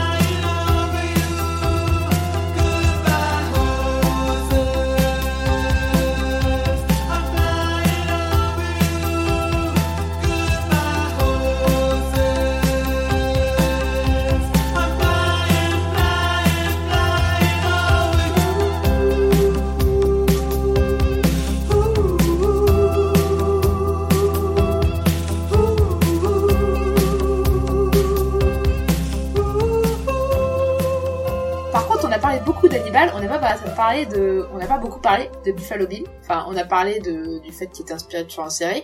On va pas parler de comment le personnage est dépeint. Et euh, je sais pas pour vous, mais moi, en fait, euh, déjà, le, on a parlé du fait que sa, son cave où il vivait ressemble vachement à la cage où est euh, Lecter. Donc, il, déjà, quelque part, c'est quelqu'un d'enfermé aussi, euh, qui est lui-même dans une prison mentale, on va dire, plus qu'une vraie prison. Et, euh, et en fait, c'est un personnage qui, euh, qui se croit transgenre, qui n'est pas, euh, qui a été maltraité par sa mère. C'est pas clairement dit, mais tu sens euh, qu'il va pas bien. Et en fait, il y a vraiment un rapport. euh, on a parlé du fait que son chien, il avait plus d'humanité envers son chien, mais t'as l'impression en fait que son chien est la seule personne en qui il a confiance et avec qui il a un rapport. euh, en fait, il y a personne d'autre en fait qui peut lui ramener cet amour en fait, et il se rabat sur un chien pour avoir cet amour. Donc il y a vraiment, moi, personnellement, j'ai ressenti une vague de mélancolie qui est soulignée par la musique en fait, euh, d'une séquence magnifique avec la musique de Goodbye Horses, qui est pour moi l'une des musiques les plus déchirantes que tu puisses entendre. Et, euh, et, et dans cette scène où en plus il camoufle sa, son intimité, euh, comme si en fait il, il, il, il y avait quelque part en lui, il était déchiré entre euh, le mal qu'il fait aux femmes euh, et, et ce qu'il aimerait être en fait. Euh. Mm. En plus, il y a une position très christique dans la façon dont il danse. Mm. C'est assez bizarre. Et on l'a souligné déjà, mais c'est la différence avec le bouquin. Quand tu lis le livre, il est vraiment différent. D'ailleurs, il est, euh, il est en surpoids normalement dans le, dans le, dans le livre, si je dis pas de bêtises. Ouais, donc du coup comme le, comme le tueur euh, Ed Gein qui est, qui est très euh, massif, massif physiquement, alors qu'effectivement dans Mhm. le film euh, il est beaucoup plus frêle dans son apparence. Euh, à l'inverse d'Hannibal qui est plus épais en fait euh, physiquement. Il... Tout à l'heure, on parlait des, des, des meurtres donc, de Buffalo Bill et, et, euh, des références à la créature de Frankenstein. Mais quelque part, lui-même, c'est Frankenstein, comme s'il voulait se créer sa fiancée aussi. C'est-à-dire que, euh, tu vois, c'est la créature dans le fait que on a l'impression qu'il comprend pas les émotions, qu'il a parfois un côté un peu enfantin. Ouais. Et euh, il y a des scènes, ça m'a fait énormément penser, ce que je leur vis il y a pas longtemps, euh, au Frankenstein de la de la Universal qui a été réalisé par, euh, attendez, James, c'est James Wall, ouais, je pense. que je- Ouais, tu ouais, ouais, ouais, tu, vous, voilà, vous me confirmez. Où il y a des scènes comme ça qui sont bah, très flippantes. Je pense au moment où, bah voilà, la créature est avec la petite fille et qu'il la balance. Où là, ben, ça part d'un truc genre il s'amuse, puis d'un coup ça devient hyper effrayant. Mm. Et t'as, t'as, t'as un peu cette nuance-là, c'est-à-dire que quand tu le vois, par exemple, qui va enlever sa victime, tu te dis bon, c'est un gars, il a l'air complètement euh, débile, il a l'air, euh, voilà, tu, te dis oh, c'est, pas méchant. Et puis d'un coup, bah, paf, il devient violent et compagnie. C'est pareil quand euh, il est dans, quand la fille elle est dans la prison et tout, euh, il lui gueule dessus, mais euh, c'est pas non plus, c'est pas comme Hannibal Lecter. En fait, je trouve qu'il fait pas, il fait pas peur, il fait plus euh, pitié. Tu sens qu'il y a un truc qui va pas et qui sait pas. T'as l'impression qu'il sait pas ce qu'il fait en fait. Qui est vraiment, il arrive pas à prendre conscience de l'humanité des autres et ni même de sa propre humanité à lui. Enfin, vraiment, moi je je, je vois vraiment ce rapport-là avec euh, Frankenstein et c'est pour ça que pour moi, je pense, enfin en tout cas c'est ma théorie, même si ça n'a pas été dit clairement, moi je serais pas étonné qu'un jour on nous confirme ça, que Hannibal soit le docteur Frankenstein, qui euh, justement crée d'un côté cette petite créature-là et qui en même temps se crée des élèves pour prendre sa, sa... tu vois, qu'il soit à la fois Frankenstein et Dracula, quoi. C'est vraiment Ouais. ce, Ouais. ce truc de, de, de, de monstre universel, enfin de monstre classique. Mais Voilà. c'est vrai qu'au-delà de, au-delà de, de ça, même si je suis assez d'accord avec toi, euh, il y a aussi le fait que euh, dans Dragon, enfin dans Dragon dans le roman Dragon Rouge et dans Manhunter, ça se voit aussi, euh, aussi bien que là, en fait, t'as un tueur qui est, euh, t'as de l'empathie pour ce tueur en fait. Il a, il a l'air malade, il a l'air pas bien, et et il y a quelque chose qui est souligné euh, d'autant plus dans le roman. Je sais pas si on sent autant dans le film, mais euh, le fait qu'en fait, on, on aurait peut-être pu faire quelque chose pour les empêcher d'agir en fait, pour les soigner. Et il y a vraiment un défaut du système pour les soigner quoi qui est répété plusieurs fois. Et surtout dans le roman justement, il y a tout un truc Et sur défaut ça. de la psychiatrie en fait. Et, euh, et, et cette critique est d'autant plus portée que euh, est souligné dans euh, Le Silence des Agneaux que Hannibal, qui est un psychiatre, qui l'a eu, l'a poussé plutôt à tuer que la soigner en fait. Donc il y a vraiment un- une critique faite envers le système qui, ce défaut de système qui n'arrive pas à prendre en charge ces malades mentales et qui les pousse vers le passage à l'acte et, et la criminalité en fait. Ah ouais, c'est vrai. Hein. Puis tu vois un peu l'évolution de la de, de la psy, enfin du côté psychiatrie psychologique, où euh, par exemple il y avait une période où on soignait les gens juste à coup de médicaments, et maintenant c'est vraiment plus par euh, bah, essayer de réfléchir, la discussion, des Mm. choses comme ça. Et les médicaments, ça vient en dernier recours si le reste ça, euh, marche à pas. l'époque, euh, c'était euh, c'était Électrochoc, électrochocs, hein, ouais. voilà, c'était pas euh, voilà, Mais de la part de Thomas Harris, il y a une envie d'humaniser ces personnages. On- Il essaie d'humaniser Dragon Rouge et il essaie d'une, enfin, dans euh, Buffalo Bill, il essaie de le de l'humaniser. euh, il lui donne des raisons de pourquoi il, il veut. Bon après, les raisons sont pas forcément. plus- Non mais il essaie de nous faire comprendre pourquoi Ouais, il y a des gens qui de, basculent. De faire comprendre le, le pourquoi du comment, alors que bah, Jonathan euh, Demme s'est pas pas intéressé à cet aspect-là du personnage. Ouais, Et, quand euh, même un peu. Il nous le dit pas, mais il y a des indices donnés par t'as l'image. t'as de l'empathie pour lui, euh, t'as vraiment de l'empathie comme euh, dans Manhunter, t'avais de l'empathie pour euh, le personnage. Alors je trouve que dans Manhunter c'est plus appuyé, t'as vraiment de l'empathie pour le, le dragon rouge. euh, à la fois d'interprétation euh, du tueur. Là, c'est un peu moins appuyé parce qu'il y a un côté, euh, le côté un peu euh, bizarre et pervers est plus appuyé euh, dans la mise en scène de Jonathan Demme parce qu'il veut vraiment plonger euh, du côté de Clarisse et du coup, c'est vrai que c'est vraiment le personnage qui l'intéresse le plus et ça se sent. euh, avec Hannibal et, du coup effectivement Buffalo Bill est moins travaillé mais il y a quand même cette moi cette scène de, de danse il est hyper chelou, on est bien d'accord. Il est sexualisé avec une sexualité bizarre, on est bien d'accord. Et un rapport étrange au monde et on sent que voilà, ça va pas du tout. Mais euh, tu as de l'empathie pour lui. Cette musique, elle te, elle te, elle te Elle est triste. elle est triste en fait. C'est quelqu'un qui en fait est, euh, pourra jamais accéder euh, Ouais, seul. à une vie normale et qui en fait a été, euh, enfin il vit dans une dans une espèce de terrier quoi en fait. Il est caché à la face du monde. euh, il est dans un labyrinthe. Il peut pas s'y retrouver comme son son esprit est piégé euh, dans sa psychose, hein, enfin dans sa psychopathie et euh, et en fait. Euh, euh, on- personne n'est là pour l'aider en fait et personne ne l'a jamais aidé en fait et c'est ça qui est euh, et, et même si c'est pas raconter son enfance tu le comprends en fait dans euh, dans le lieu où il vit en fait dans la manière dont il vit en fait et dans ce qu'il fait même puisque euh, finalement il construit le costume de, de sa mère en fait et c'est un c'est un personnage qui est excessivement seul et que si on l'avait aidé il aurait peut-être pas passé à l'acte parce que quelqu'un qui, qui souffre de ça en fait bah euh, euh, si vous repérez d'ailleurs chez vous des signes de maladie mentale, soignez-vous, on le répète. Mais voilà, c'est vraiment... Euh... En fait, s'il avait été pris en charge, ça se trouve, il aurait jamais tué personne, quoi, en fait. Ouais. Et lui gars. aussi il vit avec le cadavre de bon, c'est pas sa mère mais c'est le l'espèce de de personnage euh, féminin qui l'a pris un peu sous son aile, l'espèce de Oui. la patronne euh, la patronne de du truc de couture qui l'a qui lui a appris à coudre et tout. euh, on voit le cadavre euh, dans Bah, le- c'est une figure euh, de mère, en fait. C'est une figure de mère, ouais, c'est ça. Ça pourrait très Ouais, bien être le cadavre de sa mère, euh, comme le cadavre de la mère dans Psychose qui a la cave, quoi. C'est... euh, Mais vous voyez, je, je trouve que c'est pas étonnant que le FBI ils aient accepté qu'il tourne à Quantico Company parce que le film, c'est limite une pub pour le travail qu'ils font dans, Ah ouais, dans- totalement. dans ce service d'études du comportement. C'est-à-dire, ça justifie. Ça dit si si si on nous laissait étudier comme il faut, eh ben on pourrait sauver des vies en empêchant la création de ces nouveaux monstres. Et c'est un peu quelque part, bah regardez ce film-là et euh, soutenez-nous quelque part. Donc quelque part, ça les, a- je j'arrête pas de dire quelque part. Excusez-moi, mais le FBI, euh, ça leur fait une pub euh, d'enfer. Je suis désolée de dire Ah, ça, mais c'est vrai. On pourrait même aller plus loin, hein.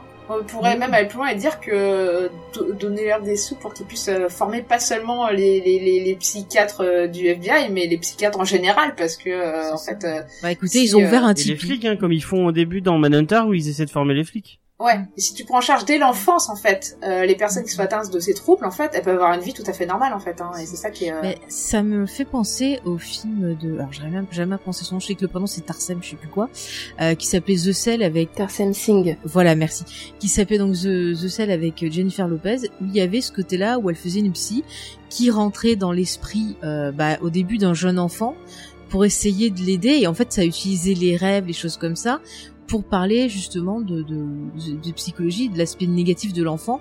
Et l'aspect négatif de l'enfant, c'était vu par euh, une espèce de créature euh, démoniaque.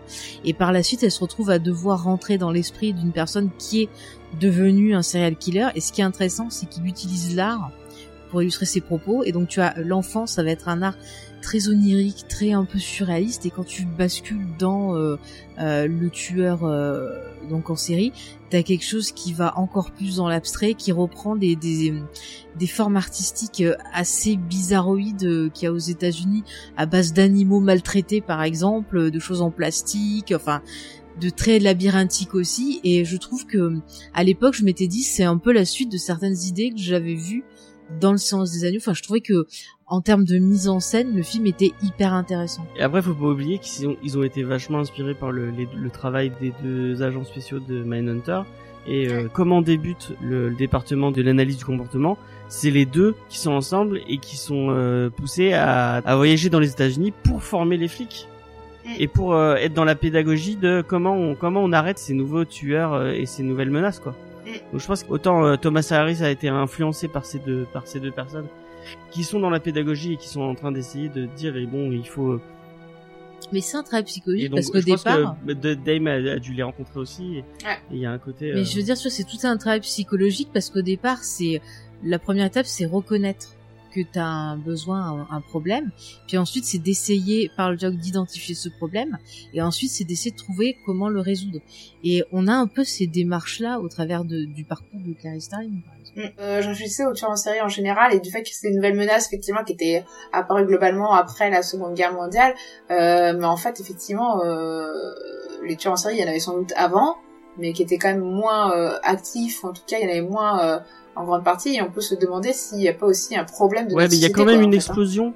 Euh, on en en parlait avec Ouais. euh, du coup quand on, quand on sait l'épisode avec Sonia euh, sur euh, Edgein, il y a quand même eu euh, OK, il y a, il y a toujours eu des tueurs en série, bah tu peux pas tu peux penser à euh, comment le, le mec euh, qui, qui, a, qui, a- qui était avec Jeanne d'Arc. Qu'inspiré Barbe Bleue Euh, ouais, euh, je sais Euh, Guy quelque chose.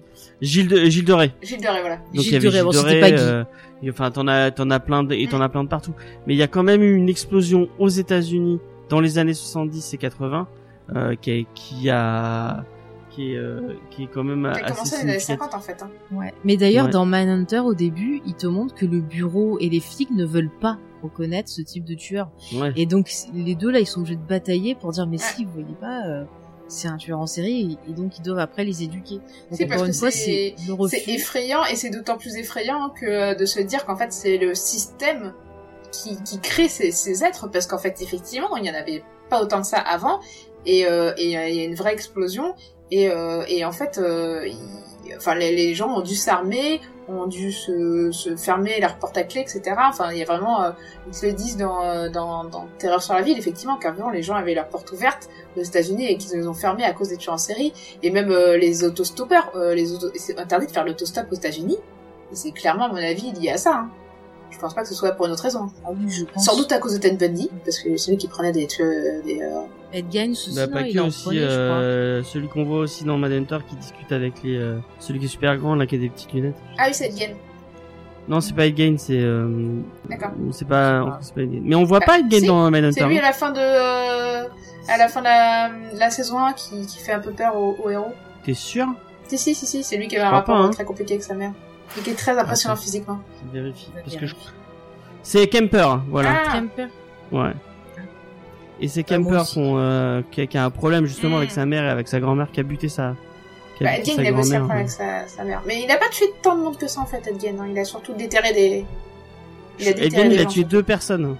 Et moi, je, je, je me posais une question. Tout à l'heure, je parlais de, de, de cette femme qu'on voit euh, euh, au moment où elle, elle est, elle est dans le. où Clarisse euh, essaie de, de retrouver Buffalo Bill Mhm. dans son, dans sa maison. Est-ce que c'est pas une référence aussi euh, à Shining et à la, la chambre Ah. euh, Bonne question. parce que c'est une, une femme, euh, enfin Dans un une cadavre, baignoire. un cadavre décomposé dans une baignoire. J'ai pas pensé, mais effectivement, ça, ça pourrait, je sais pas. Ouais, j'avais pas pensé. C'est pas mal. Ouais. C'est pas mal comme idée, euh, mon cher James. J'avais pas pensé aussi. Vous voulez euh, qu'on continue? Qu'est-ce qu'on n'a pas abordé? Euh, je crois qu'on a parlé du fait qu'il cherchait à être, euh, à être connu, à manipuler les médias. Il est vraiment en quête Ouais. de reconnaissance médiatique, comme l'était, euh, comment s'appelle, euh, euh, le journaliste euh, du Tatler euh, dans, euh, dans Manhunter. Enfin, dans, euh, dans Ah oui. Ah, Oui. Dragon Rouge, excusez-moi. Dragon Rouge. Dans Dragon Rouge, ouais.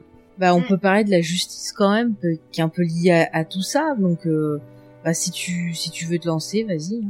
Moi, j'aurais envie de dire que la justice est un peu défaillante dedans, parce que pour le coup, ils n'arrivent pas à, à trouver euh, euh, le tueur.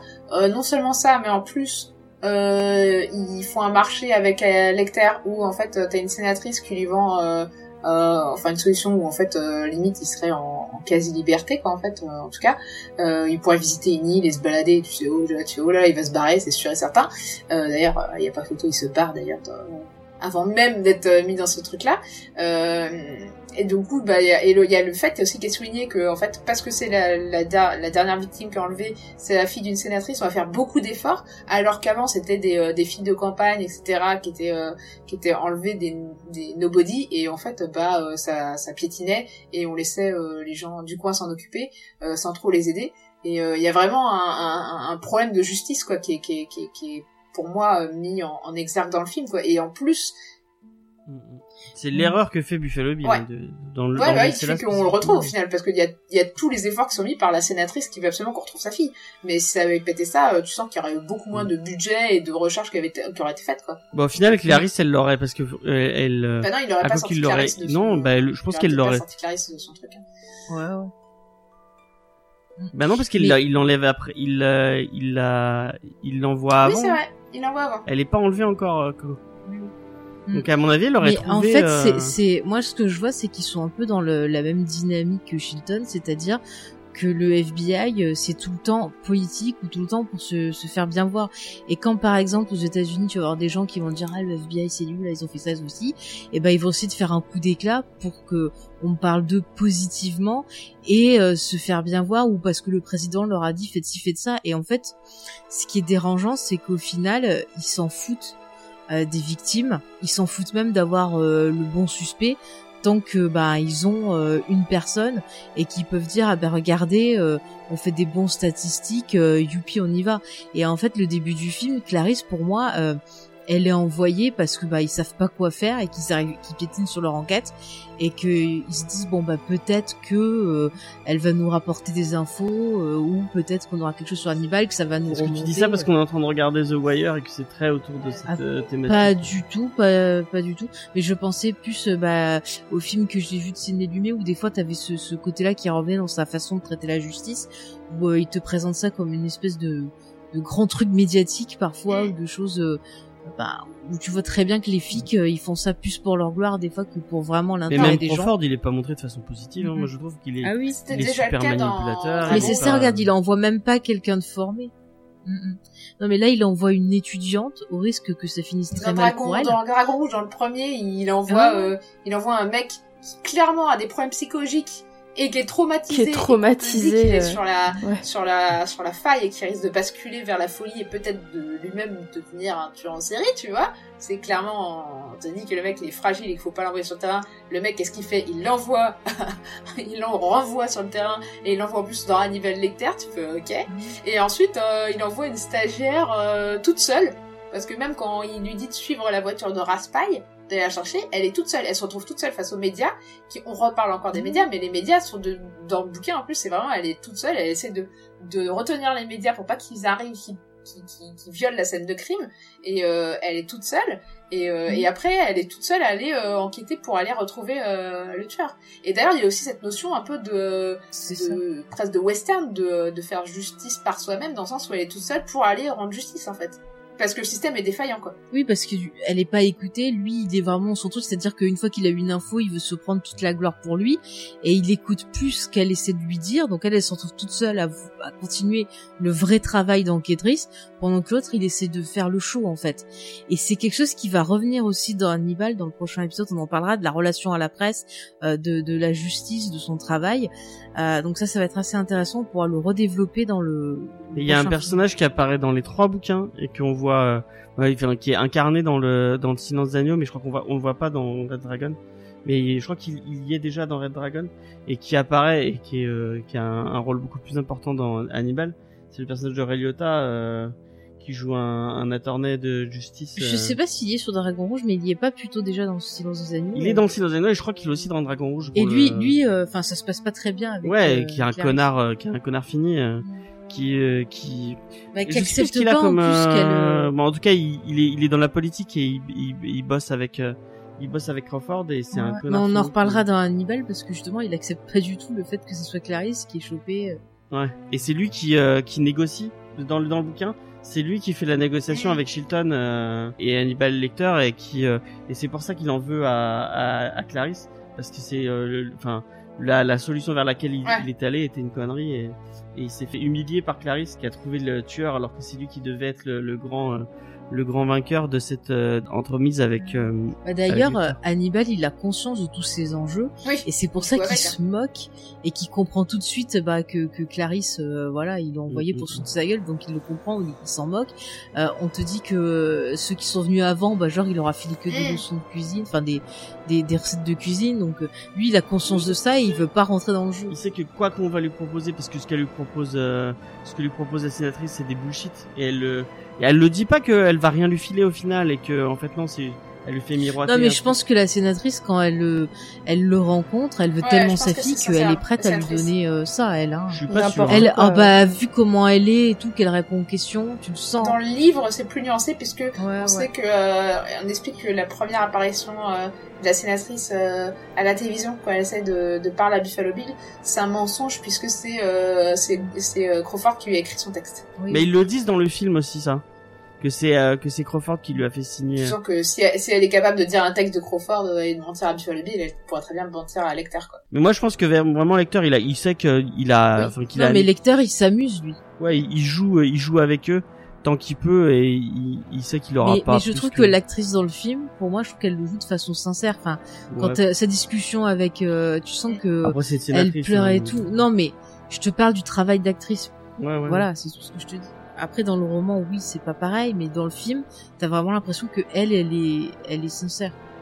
Voilà, c'est pas Mel Gibson dans la rançon qui dit regardez, j'ai tout ce pognon, je le donne à celui qui ramène mon gamin. Mmh. Il déconne pas, attends. Donc euh, voilà pour la justice. Vous voulez rajouter autre chose? Non, moi je Ouais. pas. euh. Euh, Le deuil, on en a un petit peu parlé tout à l'heure quand on parlait des animaux. on a fait deux Ouais. trucs en un. Alors, euh, tu avais noté, Sophie, la mélancolie, si tu veux. On en a parlé aussi. On en a parlé, ouais. Ouais. On a tout fait, en fait. Est-ce que vous voulez que je vous parle un peu de la série Clarisse qui a été faite Oui, bah tiens, Vas-y. pour, euh, pour terminer, vas-y, fais-nous un petit Eh point. bien, la, la série Clarisse, euh, qui n'est pas non plus euh, géniale de ouf. Hein, c'est euh, déjà il n'y a pas Hannibal parce qu'ils sont pas les droits pour le personnage. Donc du coup, euh, Ah bon? Oui, c'est pas la même chaîne, je crois. ah, c'est ça, ouais. ils ont pas les droits pour le personnage. Donc du coup, c'est- il manque quelque chose clairement Euh, mais euh, en fait c'est du coup c'est vachement plus concentré sur Clarisse euh, et sur en fait euh, bah, qu'est-ce que c'est de se, re- de re- se retrouver euh, euh, co- connu pour ça en plus euh, pour une affaire euh, qui l'a traumatisé clairement euh, Ah parce que c'est post euh, le Ouais, oui, c'est post. c'est en fait, elle vient, elle, là, son premier poste en fait, euh, juste après. Donc elle est tout encore euh, débutante, elle fait des erreurs. Euh, elle fait les mêmes erreurs que dans le film puisqu'elle va euh, des fois toute seule euh, mener son enquête et puis en fait euh, ça lui retombe sur la tronche. Euh, donc c'est, on retrouve ces thématiques du film en plus appuyées, euh, peut-être un peu plus maladroite. La question du féminisme, du regard effectivement de la femme. Par contre, il y a un truc qui est intéressant dans la série, c'est qu'on va aussi suivre le personnage de sa copine qu'on voit dans le film. Ah oui. Ouais.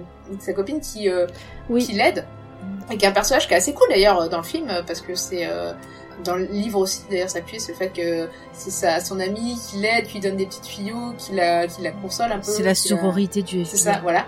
Ouais. Et, euh, on l'a pas dit d'ailleurs, mais euh, c'est la seule personne qu'elle euh, salue au tout début. Euh, C'est la seule personne à qui elle dit bonjour. C'est vrai, c'est vrai. Et, euh, et c'est la seule personne avec qui elle a un rapport à peu près égal d'ailleurs au tout début. Ouais. Et, euh, et dans, du coup, dans la série, on retrouve ce personnage qui, elle, euh, bah, va plutôt lutter contre les, euh, les droits des Afro-Américains au sein du FBI. Et il y a vraiment ce côté appuyé de euh, tout est politique et euh, on a la sénatrice euh, et d'ailleurs Catherine aussi qui apparaît. Et Catherine, euh, euh, tu vois qu'elle a basculé un peu comme Will Graham à la fin de des Dragons Rouges, qu'elle est un peu de l'autre côté, euh, ça va pas du tout. Euh, voilà. Ah d'accord. Ouais. Ah bah, vu qui est pas étonnant, n'est-ce pas? Et en fait, euh, c'est vrai que c'est un peu euh, des fois avec des gros sabots, mais euh, c'est pas inintéressant. Ça explore. en fait, en gros, si vous êtes un peu frustré à la fin du Silence d'agneau et vous voulez explorer un peu plus ces thématiques, bah la série le fait avec moins de subtilité, clairement, dans l'ombre du film. Mais voilà, ça fait un petit, on va dire, ça prolonge le plaisir euh, du film. Mais tu vois, moi, j'ai pas du tout accroché. J'avais commencé à regarder et j'ai trouvé l'actrice pas terrible. Elle manque de charisme. Enfin, elle a pas du tout. c'est- Après, passer Ah, après pas Jodie Foster. Oui, c'est pas. Et j'ai pas été fan non plus de la, la réalisation. Puis comme tu dis, pareil, c'est vraiment avec des gros sabots. Et euh, bon, bah, j'avais regardé ça juste après avoir fini euh, la série Hannibal. Forcément, tu passes de la série à ça. euh, C'est ouais, ça donne pas envie de continuer. Mais après, esthétiquement, c'est quand même. Alors, c'est pas aussi beau que la série Hannibal, hein, clairement. Mais euh, ils essaient de faire un effort, de reproduire un peu l'esthétique. euh, Alors, tu sens que Seven est passé par là entre temps. Mais c'est pas. Franchement, tu passes un. Tu peux passer un bon moment devant la série. Voilà, c'est. Ça explore un peu plus le personnage de Starling et, euh, et, et toujours un peu la starification un peu de, des enquêtes et du médiatisation autour, ce qui est toujours intéressant. Et là, par contre, euh, c'est plus appuyé le fait que le FBI, euh, on lui rappelle plusieurs fois que le FBI passe avant toute chose et l'image du FBI est plus importante des fois que même euh, l'enquête en fait. Donc euh, bon après, euh, D'accord. Est-ce que je peux me permettre une petite reco? Euh, vas-y, vas-y. Bon, c'est un peu euh, un peu en dehors de tout ça, mais si vous aimez bien les faits divers, si vous aimez bien euh, le côté un serial killer, euh, moi je vous recommande. euh, je sais pas si j'en ai déjà parlé dans le dans le Discovery, mais je sais que euh, Charlotte et Sophie elles, écoutent aussi. Il y a un podcast euh, sur euh, le premier tueur, euh, enfin le premier nommé comme ça en tout cas, et le plus gros tueur en tueur en série français. Euh, c'est Thierry Paulin. Et il y a une il y a un podcast qui est vraiment très très bien. Il s'appelle Cerno euh, de Julien Cernobori, euh, qui est un journaliste qui avait déjà fait euh, euh, qui a bossé sur, sur Radio France, qui a fait qui a fait le podcast Super Pouvoir aussi si vous voulez. Euh, c'est un podcast de conversation qui est pas mal à ce qui parle. Je sais pas, j'ai pas écouté mais C'est sympa, ouais, super pouvoir. c'est bien Super Super héros. Super héros, oui. C'est super héros. C'est sur euh, des gens à qui il est arrivé des trucs euh, un peu hors du commun et qui ont euh, tenu le choc. C'est sur la résilience. Ok. Et bah euh, euh, donc Julien Cernobori va se rendre compte qu'il y a le le complice de Thierry Paulin qui tuait des vieilles dames dans les années 80 dans Paris, euh, Jean-Thierry Mathurin qui a vécu dans le dans le même euh, immeuble que lui. Et du coup, il va s'intéresser à cette à cette affaire, mais il va s'y intéresser d'une façon un peu différente. En fait, il va se balader dans dans Paris et il va essayer de se de s'intéresser plus aux victimes. Donc c'est des des vieilles des vieilles dames très âgées qui se sont fait euh, qui se sont fait massacrer et, et, euh, un peu oubliées parce que bah quand t'es âgé comme ça euh, et que t'as pas forcément une famille euh, qui est là derrière toi pour essayer de demander justice. Euh, le, le podcast ça a, a pas mal d'épisodes déjà mais moi euh, vraiment euh, c'est une autre façon d'aborder le fait divers une, d'une façon euh, plus humaine et plus euh, comment dire c'est assez spécifique. Vraiment j'ai jamais écouté un truc euh, un truc pareil. Ouais, c'est une anti-enquête, hein, ce qu'il dit, et je trouve ça colle peut-être moins flatteur pour notre côté un peu voyeuriste quand on écoute euh, des histoires sur euh, les true crime parce que c'est un peu ça qu'on cherche, c'est le frisson quoi. Euh, puisque c'est comme c'est du côté des victimes, c'est moins sur euh, le spectaculaire des affaires quoi. Oui. Oui, non, c'est pas du tout sur le spectaculaire, c'est même sur le travail de mémoire parle. hein. Parce que c'est, euh, Ouais. il, il va voir les gens qui ont été sur les lieux du crime, on va dire, les gens qui vivent maintenant, aujourd'hui, sur ces lieux, et qu'est-ce qu'ils se souviennent de l'affaire. Donc c'est vraiment le travail de mémoire, euh, même pas des survivants, mais des gens qui viennent après, des générations d'après, quoi. Et il y a même des, des épisodes qu'on, enfin, qui sont vraiment, c'est, pratiquement des hors-sujets où, où genre, euh, il, il prend un détail, mais genre, euh, minuscule, genre à un moment, il va, il va aller au Père Lachaise et il va faire plusieurs épisodes où il va juste discuter avec une meuf qui est au Père Lachaise. Mais c'est, Elles, elles, sont trop marrants ces épisodes. Ouais. il a une façon de faire les choses qui est vachement bien, je trouve, et qui est très humaine. Et euh, moi, je, suis- je suis, euh, je suis assez fan de son travail. J'ai même euh, rejoint son Patreon, qui est, euh, qui est super cool. Il y a des, euh, il y a, il, il propose des, euh, des épisodes bonus qui sont presque pratiquement plus intéressants que les épisodes normaux, je trouve, moi. Euh, genre cette semaine, il, il, bah, si tu contribues au Patreon, tu, tu as une espèce, tu as le droit d'accéder à une espèce de réunion à Paris. Tu peux aller bah, manger, boire un coup avec, avec, avec tout le monde. Et là, dans cette semaine, il, a enregistré cette réunion. C'était, assez intéressant. Euh, donc ouais, vraiment, si vous avez l'occasion, écoutez Cerno, c'est, c'est, ça change de ce que du, du true, du true crime habituel. Et euh, c'est, euh, et ça change en bien, je pense. Je peux faire un autre coup euh, toujours podcastique. Vas-y, euh, c'est euh, le podcast canadien Ars Moriendi.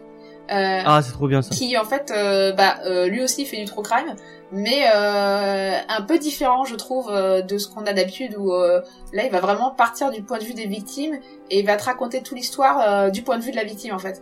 Et, euh, et vraiment tu, tu, tu vis le truc et euh, c'est assez intense. Moi il y en a des et pourtant je, je, je regarde des films d'horreur mais les pires trucs sans sourciller euh, genre ça bien le film pas de problème quoi tu vois au petit déj allez hop euh, mais euh, là euh, j'ai dû arrêter plusieurs fois euh, Ah, parce que c'est vraiment dur en fait. C'est vraiment du point de vue de la victime et, euh, et, et en plus il va s'intéresser à des cas qui sont assez méconnus. Moi j'ai vraiment été fascinée par des histoires de tueurs en série qui se passent en Colombie par exemple ou en Amérique du Sud où vraiment en fait bah comme en fait l'État n'a pas envie de de se pencher dessus, euh, que les victimes c'était des enfants d'aborigènes, de population euh, du coup euh, locale, euh, il, il y a eu zéro enquête qui a été faite et le tueur a disparu et il a tué mais genre un nombre incalculable de victimes. Quand on parle de tueurs en série américains, euh, comparaison, euh, ils ont peanuts comme victimes quoi. Et en fait, t'as même un tueur qui avait été euh, qui est actif, qui est du côté du Mexico, c'est un autre tueur encore. Il a été arrêté, on a mené une enquête qu'à partir du moment où il s'est attaqué à un, Fran- à- pas un Français mais un Américain. En fait, donc, en fait, en gros, quand c'était population locale, on en a rien à foutre. Mais quand c'est un Américain qui est tué, bah là, on, va peut-être euh, chercher, mener une enquête, quoi. Et c'est vraiment, euh, ça te fait euh, franchement réfléchir euh, bah, déjà sur l'importance des victimes en fait et enfin du fait qu'on n'apporte pas assez d'importance aux victimes et qu'on s'intéresse pas assez aux victimes et et ça te fait relativiser ton côté voyeurisme hein, franchement Mais après, c'est vrai que c'est un podcast qui est pas pour tout le monde parce qu'il y a vraiment Ouais. des choses qui sont euh, parfois choquantes. Ouais.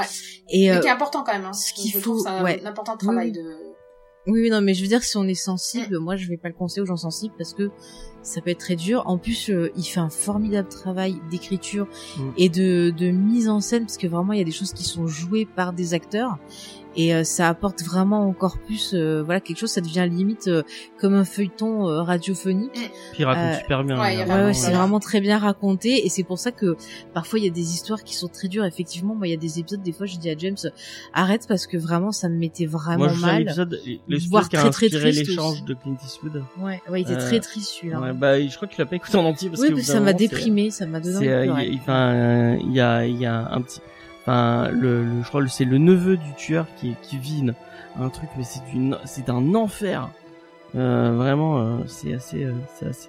Vraiment, Ars Moriendi, euh, c'est un des, un des meilleurs trucs de, true- de true crime que, que je connais. ouais mais effectivement très dur hein. moi euh, l'épisode jeune par exemple j'ai j'ai vraiment du mal à l'écouter jusqu'au bout Ouais. ou le poulailler aussi le poulailler il est vraiment horrible Ah, le poulailler, il était très très dur. Ouais, c'était là dur.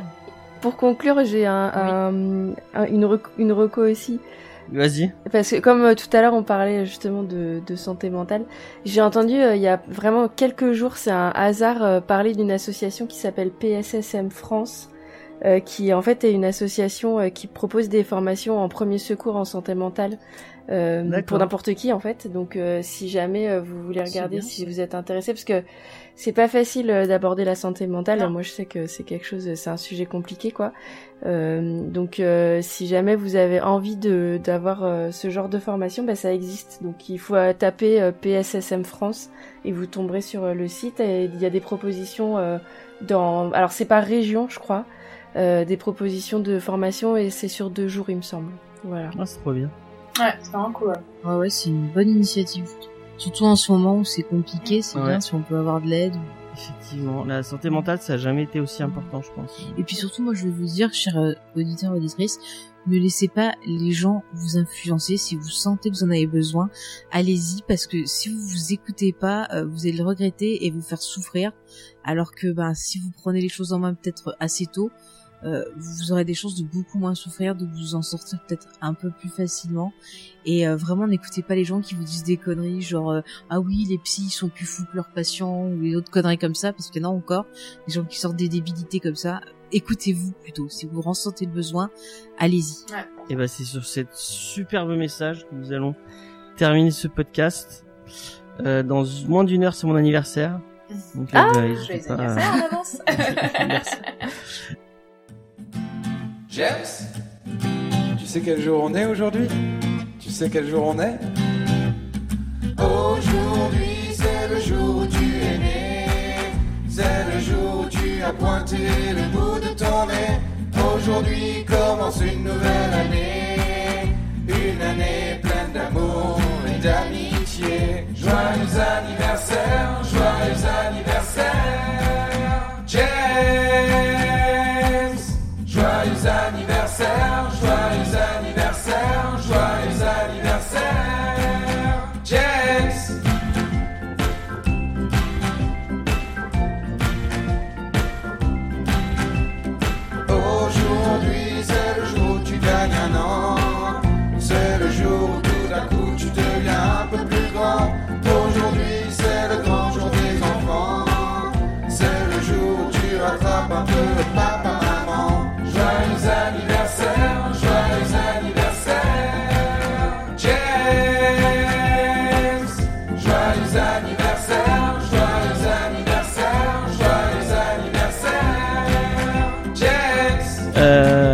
sais même pas pourquoi je le spécifie.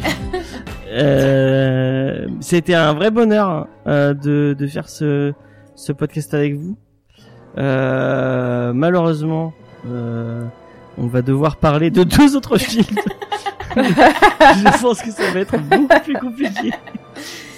Ouais, je les ai pas encore revus. J'ai- j'attendais- le dernier moment. tu sais, C'est euh, c'est comme quand il faut arracher un sparadrap. Euh, Ouais. Le problème, c'est pas Ridley Scott, c'est le, le bouquin de base euh, qui se doivent adapter. quoi, Ouais, déjà des le bouquin avait des problèmes. Et encore, ouais, et encore, vous verrez, je trouve que Ridley Scott, euh, Dieu merci, il a pas suivi totalement le Mais le bouquin pire, et c'est il a le, très bien c'est le dernier. Je sais même plus qui Ah c'est ouais. qui le réalise. Oh, je sais même plus. Et, et, et ce pauvre Gaspard qui petite pensée pour sa famille.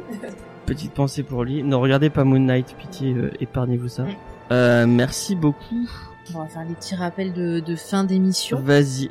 Oui. Alors, euh, si vous voulez ben, retrouver toutes nos émissions, vous allez euh, sur jamesfay.fr. Vous retrouverez les Comics Discovery, les Geeks en série, euh, les autres épisodes de On a supprimé les rushs. Vous aurez tous les liens pour vous abonner sur vos plateformes de podcast préférées. Ouais. Si vous voulez nous retrouver sur les réseaux sociaux, vous tapez euh, James et Faye, vous retrouverez tout. Euh, sans problème. Il y a le Discord, vous pouvez venir discuter avec nous. Vous avez le lien sur le site, euh, le lien aussi sur le Discord en ce moment, et aussi le lien euh, dans la description euh, des podcasts.